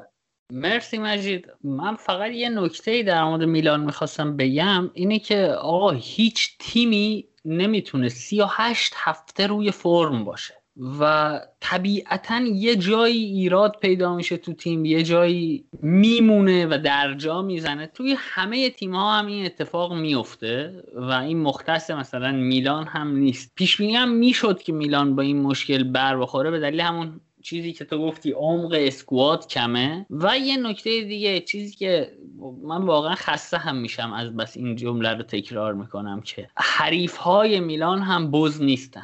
یعنی مهمترین مسئله اینه که هر تیمی قدرت آنالیز داره، هر تیمی قدرت تفکر داره مربیش و میتونه تأثیرگذار باشه. فکر میکنم قبل این که این روند نچندان خوب میلان هم شروع بشه، توی یه اپیزود در موردش صحبت کردیم که میلان تیم مدرنیه ولی الگوهای تکرار شونده کمی داره. یعنی فکر نکنیم که مثلا الان پیولی داره روش‌های متفاوتی برای رسیدن به دروازه حریف رو تست میکنه یا دستش خیلی بازه. نه، میلان چند پترن محدود داشت، اما در اون چند پترن محدود به خوبی عمل کرد از خودش نشون میداد و میتونم بگیم با یه راندمان بالایی بازی میکرد. و ولی خب جدیدن اینجوری نیست. خب من فکر کنم یه بخشیش هم به قدرت آنالیز حریف‌ها برمیگرده. ببین حالا من این نکته رو بگم، یه جاییام به نظر پیولی تو نمیدونم رو درواسی وای قرار میگیره و نمیتونه مثلا به یکی از بازیکناش دست بزنه. حالا خریدایی که میلان توی نیم فصل و بهتر بگم مالدینی توی نیم فصل انجام داد، خریدای خوبی بودن نسبتاً و تو همون بازیایی که بازی کردن نسبتا خوب نشون دادن، مخصوصا توموری. ولی نمیتونه بیاد کاپیتانش رو بذاره روی نیمکت و توموری رو فیکس کنه. یه جای اینجور جا حس میکنم اون شخصیت رو نداره، وگرنه مثلا رومانیولی واقعا تو این مدت خیلی پر اشتباه بوده. یا مثلا نمیتونه الان بیاد تو این بازی‌ها به کسیه استراحت بده و میتر رو استفاده کنه، چون کسیه واقعا خسته است. یا حتی مثلا تو خط حمله وقتی می‌بینیم زلاتان دیگه اون قدرت تموم کنندگیشو نداره، یکم عصبی است، بیاد به مانجوکیچ بازی بده. مانجوکیچ هم نه، حتی به رویچ بازی بده تو اون پست. یه جایی حس می‌کنم توی رو دروازه میمونه. نکته دیگه‌ای هم که می‌خواستم در مورد میلان بگم، دقیقاً مثل بارسا، اینم نظر شخصیمه، چون اگه یاد باشه گفتیم در مورد پایان نامه پیولی که سه دفاعه بود، چیزی که ارائه کرده بود، توی بازی‌های میلان یه همچین اتفاقی میفته که وینگر سمت راستشون که حالا سرمرکرز باشه میاد عقب‌تر وینگ بک میشه، تئو اونور میره وینگ بک میشه و کالابریا میچسبه به خط دفاع و یه محور سگانه ایجاد میشه و وینگر سمت راستشون که حالا ربیچ باشه یا لیاو به خط حمله اضافه میشه و یه جوری یه سه پنج دو یا سه چهار یک دو شکل میگیره. اینا اگه نظری داشتی بگو در موردش، چون صحبت دیگه ندارم.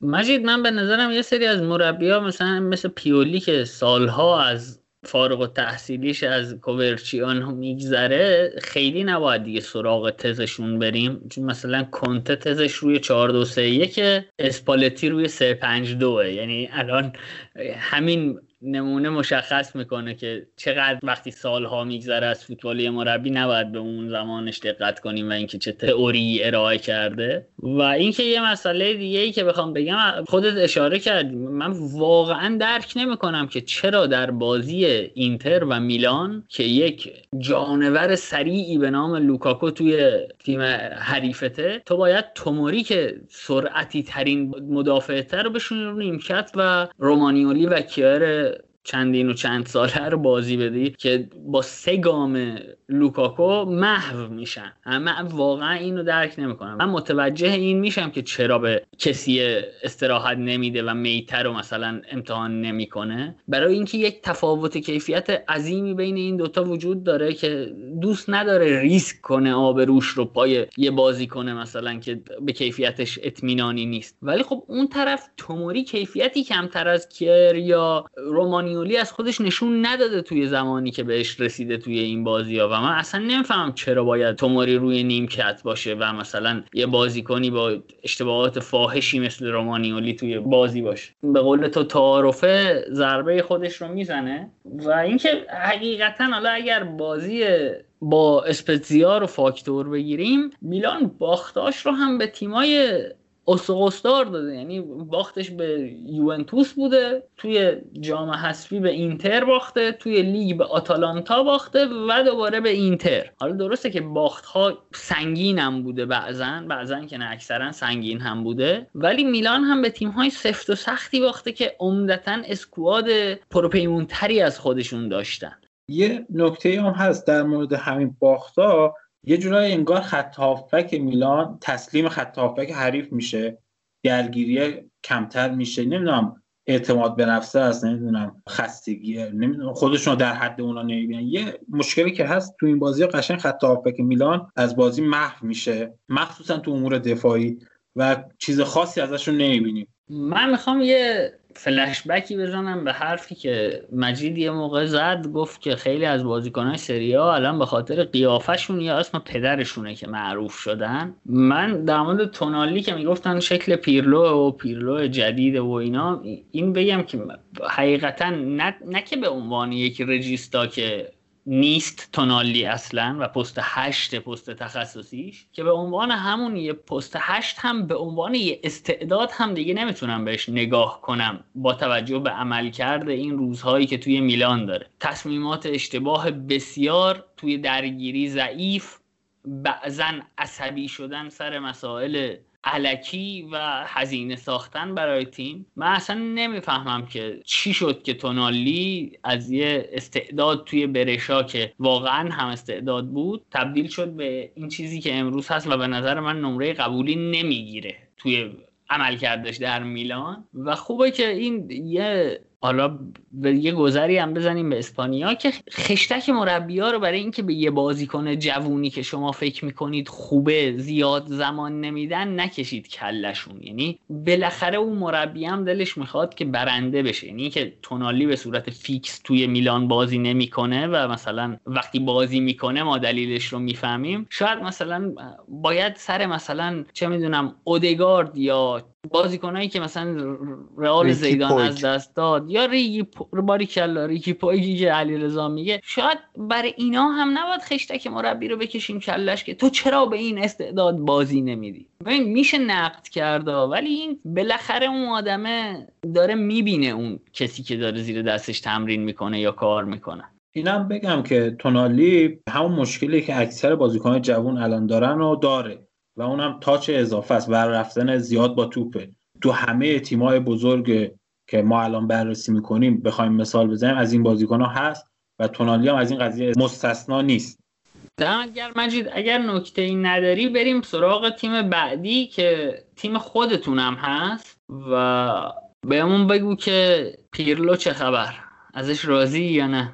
من راضیم از پیرلو، واقعاً ایراد اونطوری نمیتونم ازش بگیرم و حتی عملکردش رو به نظرم بهش تایید میدم. و چون که ببین مثلا بحث اینه که توقع کجا باشه. شما وقتی از یه مربی که سابقه مربیگری نداشته توقع قهرمانی داشته باشی یه چیز غلطیه و به نظرم پیرلو هم تونست یه سبک جدیدی رو توی یوونتوس ایجاد کنه، هم تونست یه, یه سری بازیکن‌ها رو قابلیتاشون رو کشف کنه و بیرون بکشه و به یه سری از بازیکن‌هایی که مثلا حس می‌کردیم شاید تموم شدن داره فرصت میده و ازشون بازی‌های خوبی میگیره و این به نظرم نمره قبولی‌ها باید به پیرلو بدیم. ولی خب یه سری کارهای مثبتی که میکنه مثلا بخوایم بهش اشاره کنیم، توی این بازی که بازی‌ها برگزار شد پیرلو خب هم بازی‌های یووه فشرده‌تر بود چون تقریبا هر هفته دو تا بازی داشت، همین که مصدومای یووه هم می... یعنی روز به روز داره بیشتر میشه، مصدومیت‌های عجیب غریب هم همه دارن میگن، نمیدونم چی شده تو این تیم. اومد یک کمی تیمش رو دفاعی تر کرد و نمیدونم دفاعی بهت... کلمه خوب نیست، بهتر بگم محتاط‌تر بازی کرد و اون بازی که خودش میخواست مثلا از ابتدای فصل داشت بازی میکرد و اونو کنار گذاشت و یه بازی، حالا به قول این رسانه‌هایی که خیلی هم دارن روش مانور میدن، سبک آلوی بازی کرد و این نشون میده که این مربی مربی نیستش که فقط، حالا ببین ساری مربی خوبه، من اینو هیچ وقت منکرش نبودم، همیشه هم تاییدش میکردم و از اخراجش هم ناراحت شدم، ولی ساری کسی بود که روی سیستم خودش و سبک خودش خیلی اصرار داشت و این باعث میشه یه جای یووه بازی‌ها از دست بده، چون بازیکن‌ها اون توانایی رو نداشتن یا به قول خود ساری این تمرین ناپذیر بودن. و توی یه برههایی آدم خوبه که مثلا الان پیرلو وقتی دید که بازیکن اصلیش مثل آرتورو نداره که بیاد اون سیستمشو بازی کنه، دست کشید از اون سیستم و اومد یکم محتاط‌تر بازی کرد و روی قدرت بازیکنی مثل رونالدو که میتونه از موقعیت‌ها خوب گل سازی کنه استفاده کرد و میبینیم که نتیجه هم گرفته. حالا درسته یکی دو تا بازی هم باخت، ولی به نظرم این تایید باید بهش بدیم، چون نشون داد که حتی اگه میبازه توی اون باخت نمیمونه، از نظر احساسی به هم نمیده و سریع تیمو برمیگردونه. نکته دیگه که هست، ببین همون قضیه که در مورد تونالی گفتم که اینا بازیکن جوان هستن و تاچ اضافه دارن، اگه مثلا، حالا من همش به کیزا ایراد میگیرم، یکی از ایرادام هم همینه، کیزا میتونه یه بازیکن خیلی بهتری باشه اگه یه جایی از عقلش استفاده کنه و یه تاچ اضافه نکنه، یه جای شوت‌های بهتری بزنه. کلوسفسکی هم همینطوره، حتی مکنی هم همینطوره. این بازیکن جوان نمیدونم واقعا این مشکلشون چرا اینقدر زیاد شده.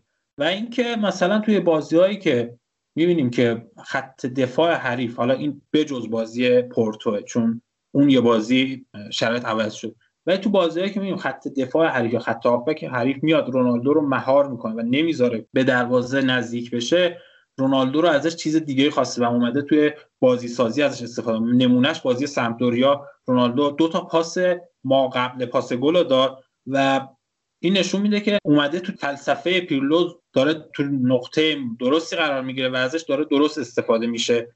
و حتی مثلا اون حالت قدیس بودنش که هیچکی حق نداره تعویضش کنه از بین رفته و رونالدو برای تیم داره بازی می‌کنه. چرا یه سری بازی قبلی موقعیت‌ها رو از دست میده، خودخواهیاش باعث میشه که مثلا یه موقعیت خیلی خوب از دست بره، ولی در کنارش اینم می‌بینیم که این نشون میده که تقریبا داره جا میفته و تیمو به خودش ارجح ارجحیت میده. من هر موقع در مورد یوونتوس حرف زدیم گفتم که قضاوت پیرلو الان و نقد سفت و سختش کار اشتباهیه و این آدم باید فرصت داشته باشه آزمون رو خطا کنه، هرچند که بهتر بود این آزمون خطاهاشو یه جای دیگه میکرد، نه تو تیم اول باشگاه یوونتوس که الان نه سال پشت سر هم داره سری آ رو درو میکنه و اساساً فرصت دادن به مربی برای اینکه آزمون خطاشو اینجا بکنه آیا کار مناسبیه یا نه، اینا باید یقه آنیلی رو بگیریم و ولش کنیم. اما یه نکته منفی که توی مثلا کار پیرلو میتونم ببینم که به صورت استقرایی میخوام بگم این رو، اینه که تو همه بازی‌های بزرگ بنتانکور در پست شش ضعیف ظاهر میشه و باز در بازی‌های بزرگ پست شش بازی میکنه و باز میشه پاشنه آشیل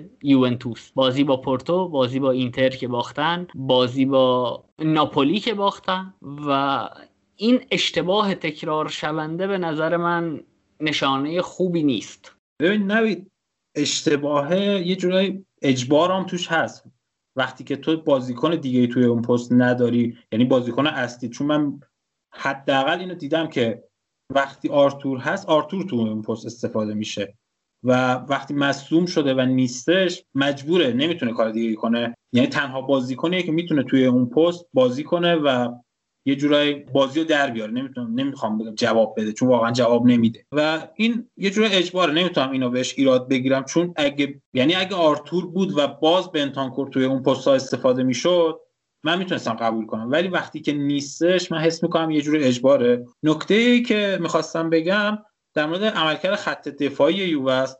خط دفاعی یووه از وقتی کیلینی برگشته واقعا عملکرد خیلی خوبی داشته، با وجود اینکه مثلا بازی‌ها رو یکی در میون چرخشی بازی می‌کردن، خیلی واقعا عملکرد خیلی خوب، تعداد کلیشیتای یووه خیلی بالا بود توی این مدت و حالا در کنار خط دفاع باید به شزنیام اشاره کنیم که اونم عملکردش قابل تحسین بوده. یه نکته‌ای هم که در مورد پیرلو نکات مثبتش من می‌خواستم بگم، حالا نکات منفیش هم من دارم ولی اونا به اونها اشاره می‌کنم. ببینید پیرلو نشون میده که واقعا میدونه که تیم حریف کجا میتونه بهش ضربه بزنه و چه مشکلاتی داره و از اشتباهاتش درس میگیره.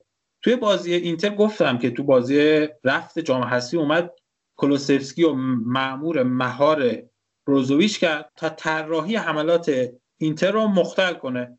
چرا؟ چون توی بازی رفت توی لیگ این اتفاق افتاده بود و ازش درس گرفت و باش مقابله کرد. توی بازی برگشتم وقتی که اشرف به ترکیب برگشت و از کونته ازش استفاده کرد، میدونست که از اونجا قرار آسیب ببینه، چون که بازیکن سرعتی از بازیکنیه که میتونه حمله توپ خیلی خوبی داشته باشه. اومد دو تا بازیکن با شرح وظایف دفاعی تر اونجا استفاده کرد، یعنی برناردسکی و الکساندرو، که اشرف رو مهار کنن و تقریبا هم نتیجه داد. یعنی این نشون میده که این مربی درک خوبی از بازی داره و میدونه که حریف قراره از کجا به تیم خودش ضربه بزنه و سعی میکنه اونا رو مهار کنه. حالا بازی ناپولی و بازی پورتو واقعا به نظرم رو دو تا اتفاق ما گل خوردیم. یعنی بازی ناپولی که حالا من راجع به داوری صحبت نمی‌کنم، ولی اون پنالتیه یه جورایی، حالا نمیگم پنالتی نبود ولی مشکوک بود، یعنی یه اتفاق بود توی بازی. نمیگم حالا یعنی کلا ناپولی توی اون بازی تیم برتری نبود ولی اومد و یوونتوس رو برد. در مورد بازی پورتو هم که تو لایو اینستاگرام صحبت کردیم، دیدیم که مثلا تو ابتدای دوتا نیمه اومد گل خورد و یوونتوس نتونست اون بازی خودش رو انجام بده و یه جورایی شیرازه تیم به هم ریخت. رفقا برای بار چندم بگم این که مجید گفت که تو لایو اینستاگرام گفتیم، این برنامه رو فکر کنم توی پادکستم خوب اعلام کنم که ما بعد از بازی‌های چمپیونز لیگ هر شب که بازی‌ها تموم میشه پنج دقیقه ده دقیقه بعد بازی‌ها توی اینستاگرام کاتبک به آیدی کاتبک آندرلاین آی آر به صورت لایو در مورد بازی‌های چمپیونز لیگ صحبت میکنیم و بعدش هم اون ویدیوها در کانال یوتیوب ما که لینکش توی توضیحات اپیزود هست منتشر میشه. پرانتز رو ببندیم بریم دوباره سراغ یوونتوس. مجید جان یه مسئله در مورد یکی از فولبکاتون که من قبلا خیلی بهش علاقه داشتم به نام الکساندرو، چی شده که امروز انقدر ضعیف شده؟ مثلا نه آخه نه مصدومیت شدیدی داشت، نه مثلا چه میدونم مشکل حاشیه‌ای توی باشگاه پیش اومده. چرا به نظرت این بازیکنی که یه روزی یکی از خوبای دنیا میشد گفت امید میرفت بشه، امروز تبدیل شده به یه کسی که ره به ره فوش میخوره از هوادارات؟ اگه منم انگ فاشیستی و نجات پرستی نزنید، مشکلش بیماری برزیلیه. برزیلیا بعد از یه موفقیتی، حالا نه همشون، یه تک و توک هم خوب داشتن مثل کافو بوده تا سالهای آخر فوتبالش هم تو اوج بود، ولی خب بعد از یه چند تا موفقیت انگار دیگه سیر میشن از فوتبال و دیگه اون عمل کرده رو نمیبینیم ازشون و افت میکنن و اینا. الکساندرو هم مستثنا نبوده و عمل کرده الکساندرو به نظرم میتونه، یعنی یه مربی بتونه اینو مولتیویت کنه و بتونه بهش انگیزه بده، میتونه دوباره اون قابلیتاشو ازش بیرون بکشه. چون مثلا تو همین بازی آخر میبینیم که مثلا درک خوبی داره، با اینکه مثلا حرکت رونالدو ندی یه پاس خیلی خوب بهش داد. در کل میگم مشکلش مشکل همون ارضای برزیلیه. خیلی ممنون، در مورد ارضای برزیلی هم برای ما توضیح دادی و ایشالله که هوادارا هم هوادارای یوونتوس هم بدونن که مشکل‌های ساندرو ارضای برزیلیه. مجید یه سری نقطه ضعف‌ها گفتی، میخوای در مورد نقطه ضعف‌های یوونتوس صحبت کنی، خودت این نکات که میخواستی رو بگو تا اگر نیازی بود من یقت رو بگیرم. ببین اولین نکته‌ای که میخوام بهش اشاره کنم اینه که میل به دادن پاس‌های پروگرسیو توی یووه بالا رفته و این داره بد اجرا میشه. یعنی میان هافبک‌ها و وینگ‌بک‌ها رو در کنارها میبرن که بازیکن‌های حریف رو با خودشون به اون کنارها و یا بهتر بگم تو فلنک‌ها میبرن که فضای وسط زمین رو آزاد کنن واسه اینکه دفاع بتونه یه پاس مستقیم به خط حمله یا مهاجمین بده و این در مثلا نمونهش تو بازی پورتو باعث میشه که وسط زمین رو از دست بدی و این یه ایرادیه که من میتونم بهش بگم. نکته دیگه ضد حملاته. ببین یووه وقتی میاد تو ضد حمله با هشت تا بازیکن یهو میره تو ضد حمله و این یه ضعفه. چرا؟ چون که اگه اون ضد حمله با شکست مواجه بشه وضعیت بدی برای یوونتوس شکل میگیره، چون که هشت تا بازیکنش توی خط حمله هستن و تقریبا تیم حریف با دروازه میتونه تک به تک بشه یه جورایی و موقعیت خطرناک به حریف بدن. این یه ایراد دیگه است. و نکته دیگه هم که هست همون طوری که گفتیم، حالا اینم دوباره رفرنس میدم به همون لایو اینستاگرام، درگیری برای بازپسگیری توپ توی خط هافبکش نیست. و نکته آخرم اینه که ببینید، نمیدونم این مشکل رو باید به پیرلو ایراد بگیریم یا خود بازیکن‌ها، ولی یه سری بازیکن‌ها هستن انگار فقط توی یه پست خاص جواب میدن. مثلا نه اینکه تو اون پست جواب ندن، ولی عملکرد خوبشون توی اون پست خاصه. مثلا کیزا تو وینگ بک راست خیلی عملکردش بهتره نسبت به وقتی که وینگ بک چپه، یا ربیو وقتی متسالای سمت راست بازی میکنه حرکاتش رو به مرکزه، ولی وقتی متسالای سمت چپ بازی میکنه خیلی میره توی کنارا و یه اورلود الکی اون سمت ایجاد میشه و هیچ فایده هم واسه تیم یوونتوس نداره. همین، صحبت دیگه نداره. خیلی ممنون مجید، دمت گرم. بریم سراغ آخرین تیمی که قراره بررسیش کنیم توی این هفته سری آ، یعنی تیم روم که تیم چهارم جدوله و میشه آخرین تیم منطقه‌ای که سهمیه لیگ قهرمانان میگیرن و ما این هفته توی بخش سری آ هم فقط این چهار تیم رو بررسی میکنیم و دوباره هفته بعد که بیایم مفصل در مورد سری آ و سایر تیم‌ها صحبت میکنیم. به این دلیله که در واقع این اپیزود به این دلیل ضبط میشه که ما رو برگردونه به حال و هوای لالیگا و سری آ که بتونیم بازی به بازی در مورد این لیگ هم صحبت کنیم. روم حقیقتا برای خودم تیم عجیبیه، هم عملکرد خودش هم عملکرد هواداراش. یعنی یه اتفاقی میفته و یه برهه‌ای سه بازی پشت سر هم بد نتیجه میگیرن و بعد دوباره تیم میفته روی غلطک. استتزیا رو چهار سه میبره، هلاس ورونا که تیم سفت و سختیه، تیم اذیت کنیه، سه یک میبره، اودینزه رو سه هیچ میبره، میاد براگا رو توی لیگ اروپا دو هیچ میبره و حالا این وسط به یوونتوس هم میبازه. از اونجایی شروع میشه که تا یه جایی از فصل آقای فونسکا روی چشم هواداراست، سه چهار هفته میبازن و دور میشن از صدر جدول یا فاصله بیشتر میشه و هشتگ فونسکا آوت میشه و بعد دوباره فونسکا تیمو برمیگردونه و یه فرم خوبی میگیره و مثل که دوباره دارن باش کنار میان. حقیقتا من درک نمیکنم که انتظار میره از فونسکا با این ترکیب چه کار کنه. اون حرفی هم که بابتش عذرخواهی کردم و در مورد همین تیم روم زده بودم که فونسکا اون کارو کرده با یه مشت آدمایی که یه طوری بودن. مجید، روم رو چطور میبینی؟ به نظرت میتونه سهمیه بگیره؟ و اینکه اگر پاسخت به این سوال مثبته، اینا هم به اون بگو که اگر سهمیه بگیره به نظرت اوور اچیومنت کرده یا نه با توجه به اسکوادش باید سهمیه بگیره؟ به نظرم روم میاد پایین‌تر، یعنی با عملکردی که از لاتسیو و آتالانتا میبینم حس میکنم روم نمیتونه سهمیه بگیره.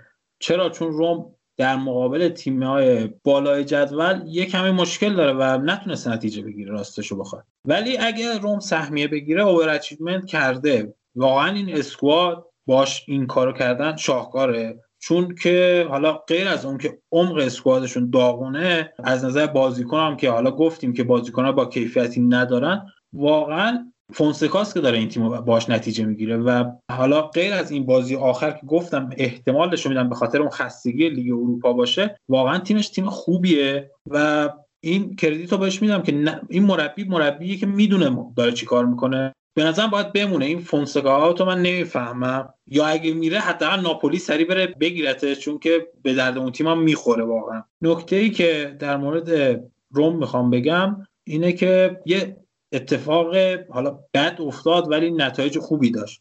فونسکا با ژکو به مشکل خورد و یه درگیری ایجاد شد که حتی از ترکیب هم خارجش کرد و بازوبند هم ازش گرفت، ولی این باعث شد که ما یه اتفاق مثبت ببینیم. یکی این که مایورال اومد فیکس شد و با فیکس شدنش عملکرد بهتری ازش دیدیم و پلن‌های هجومی روم تنوعش بیشتر شد.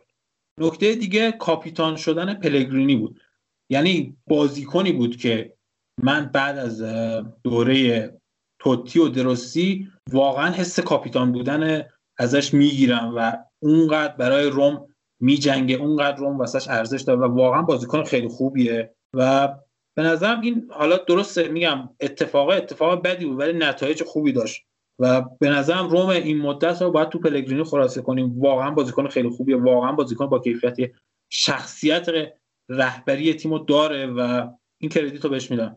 حالا مجید در مورد اسکواد روم صحبت کردی، حرفت هم حق بود. بیا یه نگاهی هم بندازیم به این اسمها: کریستانته، اسمالینگ، کومبولا، زانیولو و ایبانیز. همشون بازیکن‌های فیکس فونسکا بودن و مصدوم شدن. یعنی شما ببین انتخاب‌های اول فونسکا هم از ترکیب رفتن، همشون هم دفاع بودن. اینا هم اشاره کن، همشون هم دفاع بودن. البته آره همشون هم دفاع بودن. کریستانته هافبک بود، در واقع هافبک دفاعی بود و اون ستای دیگه هم که اسم بردیم، زانیولو که خیلی وقت مصدومه، اون ستای دیگه هم دفاع بودن. مسئله اینجاست که این آدم قور هم نمیزنه، یعنی ازش بازیکن میگیری یکی دیگر رو میذاره جاش، یه عملکرد قابل قبولی به شما ارائه میده و تونسته. حالا به هر حال درسته تو میگی به نظرت میاد پایینتر روم، منم نظرم اینه که میاد پایینتر روم، ولی تا همین جای کار با این امکاناتی که در اختیار داشته تونسته تیم رو چهارم نگه داره. یعنی تا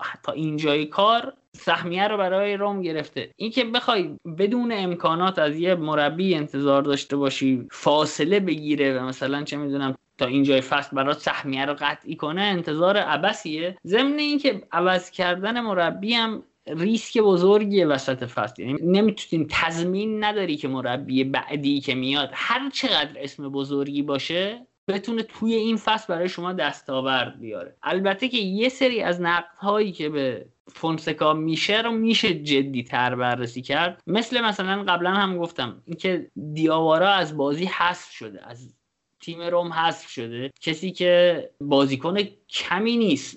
ما عملکردش رو توی ناپولی دیدیم و به شدت خوب بوده. و اینکه بعضی موقع‌ها به تأکید فونسکا بر روی سه دفاع بازی کردن هم ایراد میگیرن که میگن وقتی شما سه دفاعت مصدوم شده و مدافعین باقی ماندت کیفیت این رو ندارن که شما با سه دفاع بازی کنی، چرا تغییر توی تیمت ایجاد نمی‌کنی؟ در مورد دفاع و مصدومش حرف زدی. واقعا حالا یه نکته‌ای که من میتونم ایراد بگیرم اینه که چرا توی این پنجره نقل و انتقال، البته دستشون هم بسته است، ولی خب چرا توی این پنجره نقل و انتقالاتی یه سویپر نگرفتن؟ چون واقعا نه اسمالینگ اونجا جواب میداد، نه ایبانز و نه حتی کریستانته که اونجا استفاده میشد. یعنی واقعا یه سویپر واسه اون پست نیاز داشتن و یه جوری باگ روم همونجا بود. نکته دیگه‌ای که در مورد روم می‌خواستم بگم، اینم اتفاقا در مورد دفاع، مانچینی رو بهش دقت کردی ببین چقدر بازیکن بهتری شده، چقدر پخته‌تر داره بازی میکنه. واقعا این پیشرفتش باید بهش، اینا میگم یعنی چیزیه که زیر نظر فونسکا اتفاق افتاده و باید بهش کردیت داد. نکته دیگه‌ای هم که هست، حالا گفتی چرا سه دفاع، شاید به نظرم تیم الان نمیتونه سبک دیگه، یعنی با این سیستم اخت گرفته و نمیتونه سبک دیگه بازی کنه و شاید هم ابزار نداره واقعا. یعنی وقتی مصدوما رو می‌بینیم آدم یه لحظه میگه خب با کی بیاد سیستم دیگه، با کی بیاد اجرا کنه. یعنی شاید بازیکن‌ها اون توانایی رو ندارن که بیان توی پست جدید دوباره از وسط فصل بیان توی پست خودشون رو آداپته کنن. من میگم باز نمیتونم به فونسکا ایراد چندانی بگیرم، ولی خب میگم برخلاف این که خیلی دوست دارم نتیجه بگیره، ولی حس می‌کنم نمیگیره چون که رقیبا دارن بهتر عمل میکنن. و یه جایی هم من یه نکته گفتم اگه یادت باشه، جلوی با زمانی که مربی شاخدار بود در مقابل سیتی که بازی داشتم و فکر کنم مساوی گرفتم، با ماسک و نقاب زورو رفت توی کنفرانس مطبوعاتی و من گفتم که این زورو برعکسه، از تیمای ضعیف امتیاز میگیره به تیمای قوی امتیاز میده و این هم نکته جالب بود واسه فونسکا. واقعا حالا بستگی داره دیگه، میگم بازیای روم اگه در مقابل تیمای بالای جدول، منظورم همون هفت هشت تیم بالای جدول، حالا از ساسولو گرفته تا همون اینتری که سر هستش، تو این بازی‌ها بتونه نتیجه بگیره. منظورم نتیجه گرفتن هم برد نیست، بتونه مساوی هم بگیره، به نظرم عملکرد خوبیه چون بقیه تیم‌ها امتیاز از دست میدن. خیلی ممنونیم که اشاره کردید اینتر صدر جدول. تشکر می‌کنم آقای فیضی، ممنون هستم از شما. بله صدر جدول اینتر، بله می‌فرمایید می‌فرمایید. اینا میخواستم بگم که اگه بتونه از این تیم‌ها یه تساوی هم بگیره، چون بقیه تیم‌ها امتیاز از دست میدن، میتونه که به سهمیه امیدوار باشه. ولی اگه که جلوی این تیم‌ها وابده، چون تیم‌های پایین جدول راحت میبرن و این اتفاق عجیبی نیست با توی روم. اینم یه خبر خوبی که من دیدم این بود که زانیولو برگشته به تمرینات و احتمالاً به ترکیب اضافه میشه و شاید دست فونسکا هم بازتر بشه. و به نظرم میگم نتایج روم در مقابل تیم هشت تیم برتر سری آ مشخص میکنه که این تیم میتونه سهمیه بگیره یا نه.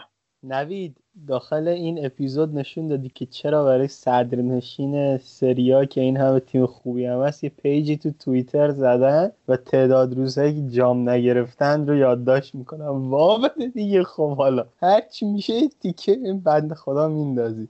چرا وابدم آقا؟ برای چی وابدم؟ شما تیمت بعد ده سال بیاد صدر جدول، بذار ما ما که قرار نیست اینجا آشیان همیشه گیمون باشه، بذار از این دو سه هفته ای که اینجاییم لذت ببریم و بگذاریم. اگر صحبتی نیست مجید پرونده این هفته سری آ رو هم ببندیم. نه صحبت خاصی ندارم، چون گفتی همین چهار تا تیم، منم سعی کردم همینا رو مختصر توضیح بدم دیگه. دم شما گرم. من این توضیح رو بدم که برای فرهاد مشکلی پیش اومد و ما رو ترک کنه. الان ساعت پنج و هفده دقیقه صبح که ما داریم ضبط رو تموم میکنیم و میبندیم. فرهاد مشکل ارتباطی داشت با ما، اینترنتش مشکل داشت، اصلا اذیت شدیم خلاصه و عذرخواهی کرد و ضبط رو ترک کرد. بچه ها اگر خداحافظی دارید در خدمتیم. علیرضا جان با شما شروع میکنم، با شما تموم میکنیم در واقع. نه حرف خاصی نیست، فقط امیدوارم که شنونده ها لذت ببرن از این اپیزود و همین دیگه. انشالله زود به زود دورم جمع شیم و در روی فوتبال صحبت کنیم. من هم صحبت خاصی ندارم، امیدوارم که اوضاع بهتر بشه و به قول علیرضا بتونیم زود به زود کنار هم جمع بشیم و در مورد فوتبال صحبت کنیم و لذت ببریم. دم شما گرم آقا مجید، آقا علیرضا بابت همراهیتون. من دیگه فکر کنم دارم قضیه رو لوس میکنم، هر بار میگم کانال یوتیوبمون رو دنبال کنید، ولی بالاخره یه قسمت از پکیج محتوایی کاتبک اونجا داره بارگذاری میشه و تولید میشه و اون چیزایی هم هست که توی اپیزودهامون راه پیدا نمیکنه به دلیل اینکه قرار اینجا یه کمی مختصرتر باشه و ایزی تو یوز تر باشه در واقع. یوتیوبمون رو دنبال کنید و اینکه مثل همیشه بگم کاتبک رو میتونید از همه اپلیکیشن های پادگیر بشنوید، اهم از گوگل پادکست، اپل پادکست، کست باکس و هر چیزی که خودتون صلاح میدونید. همون حرفای همیشگی، اگر فکر کنید محتوای کاتبک محتوای مفیدیه به دوستانتون که عاشق فوتبال هستن معرفیش کنید و ما رو هم بیرحمانه نقد کنید تا ما هم بیرحمانه پاسخ بدیم و از دل یه گفتگوی بی‌تعارف هر دومون یاد بگیریم. مواظب خودتون باشید، مواظب نزدیکانتون باشید. باز هم بگم که دل هیچ کس اینجا برای مردم نمیسوزه، دل خودتون برای خودتون بسوزه. مخلصیم، خدا نگهدار.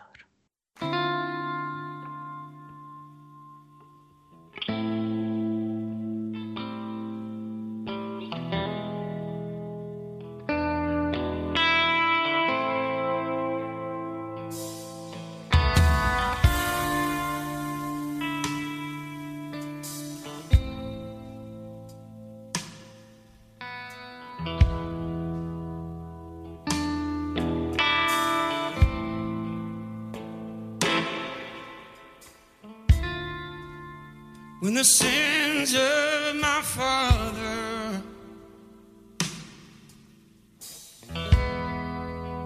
weigh down in my soul, and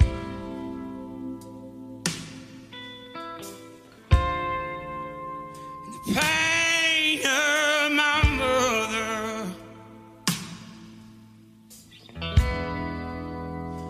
will not let me go.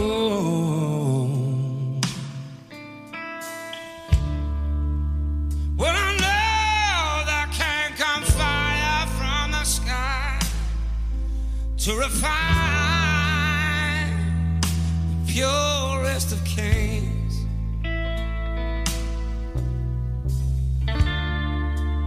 even though I know this fire brings me pain, even so, and Lord, just the same, make it rain, make May it rain,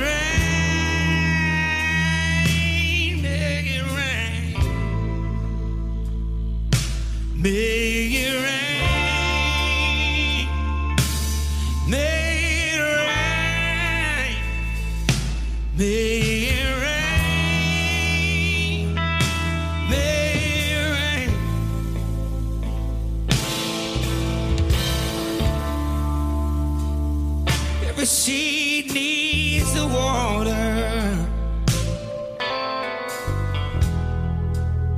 for it grows out of the ground. But it just keeps on getting high, and the hunger more profound.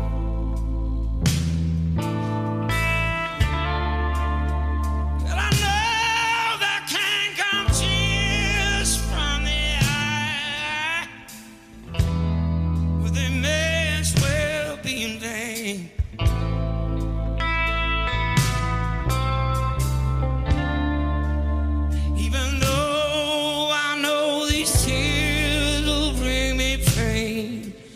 Even so, Lord, just the same, I'll make it rain, make it rain, make it rain, make it rain, make it rain, make it rain. May it rain, may it rain. Ah. The sea is filled with water,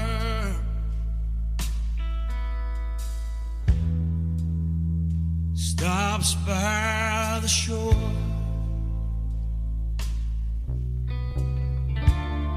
Just like the riches of grandeur, never reach the poor.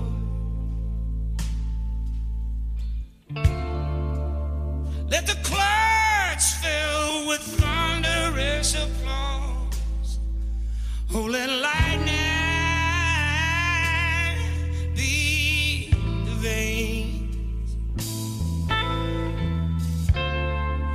Fill the sky with all that they can draw. When it's time to make a change, make it rain, make it rain, make it rain, make it rain, make it rain, make it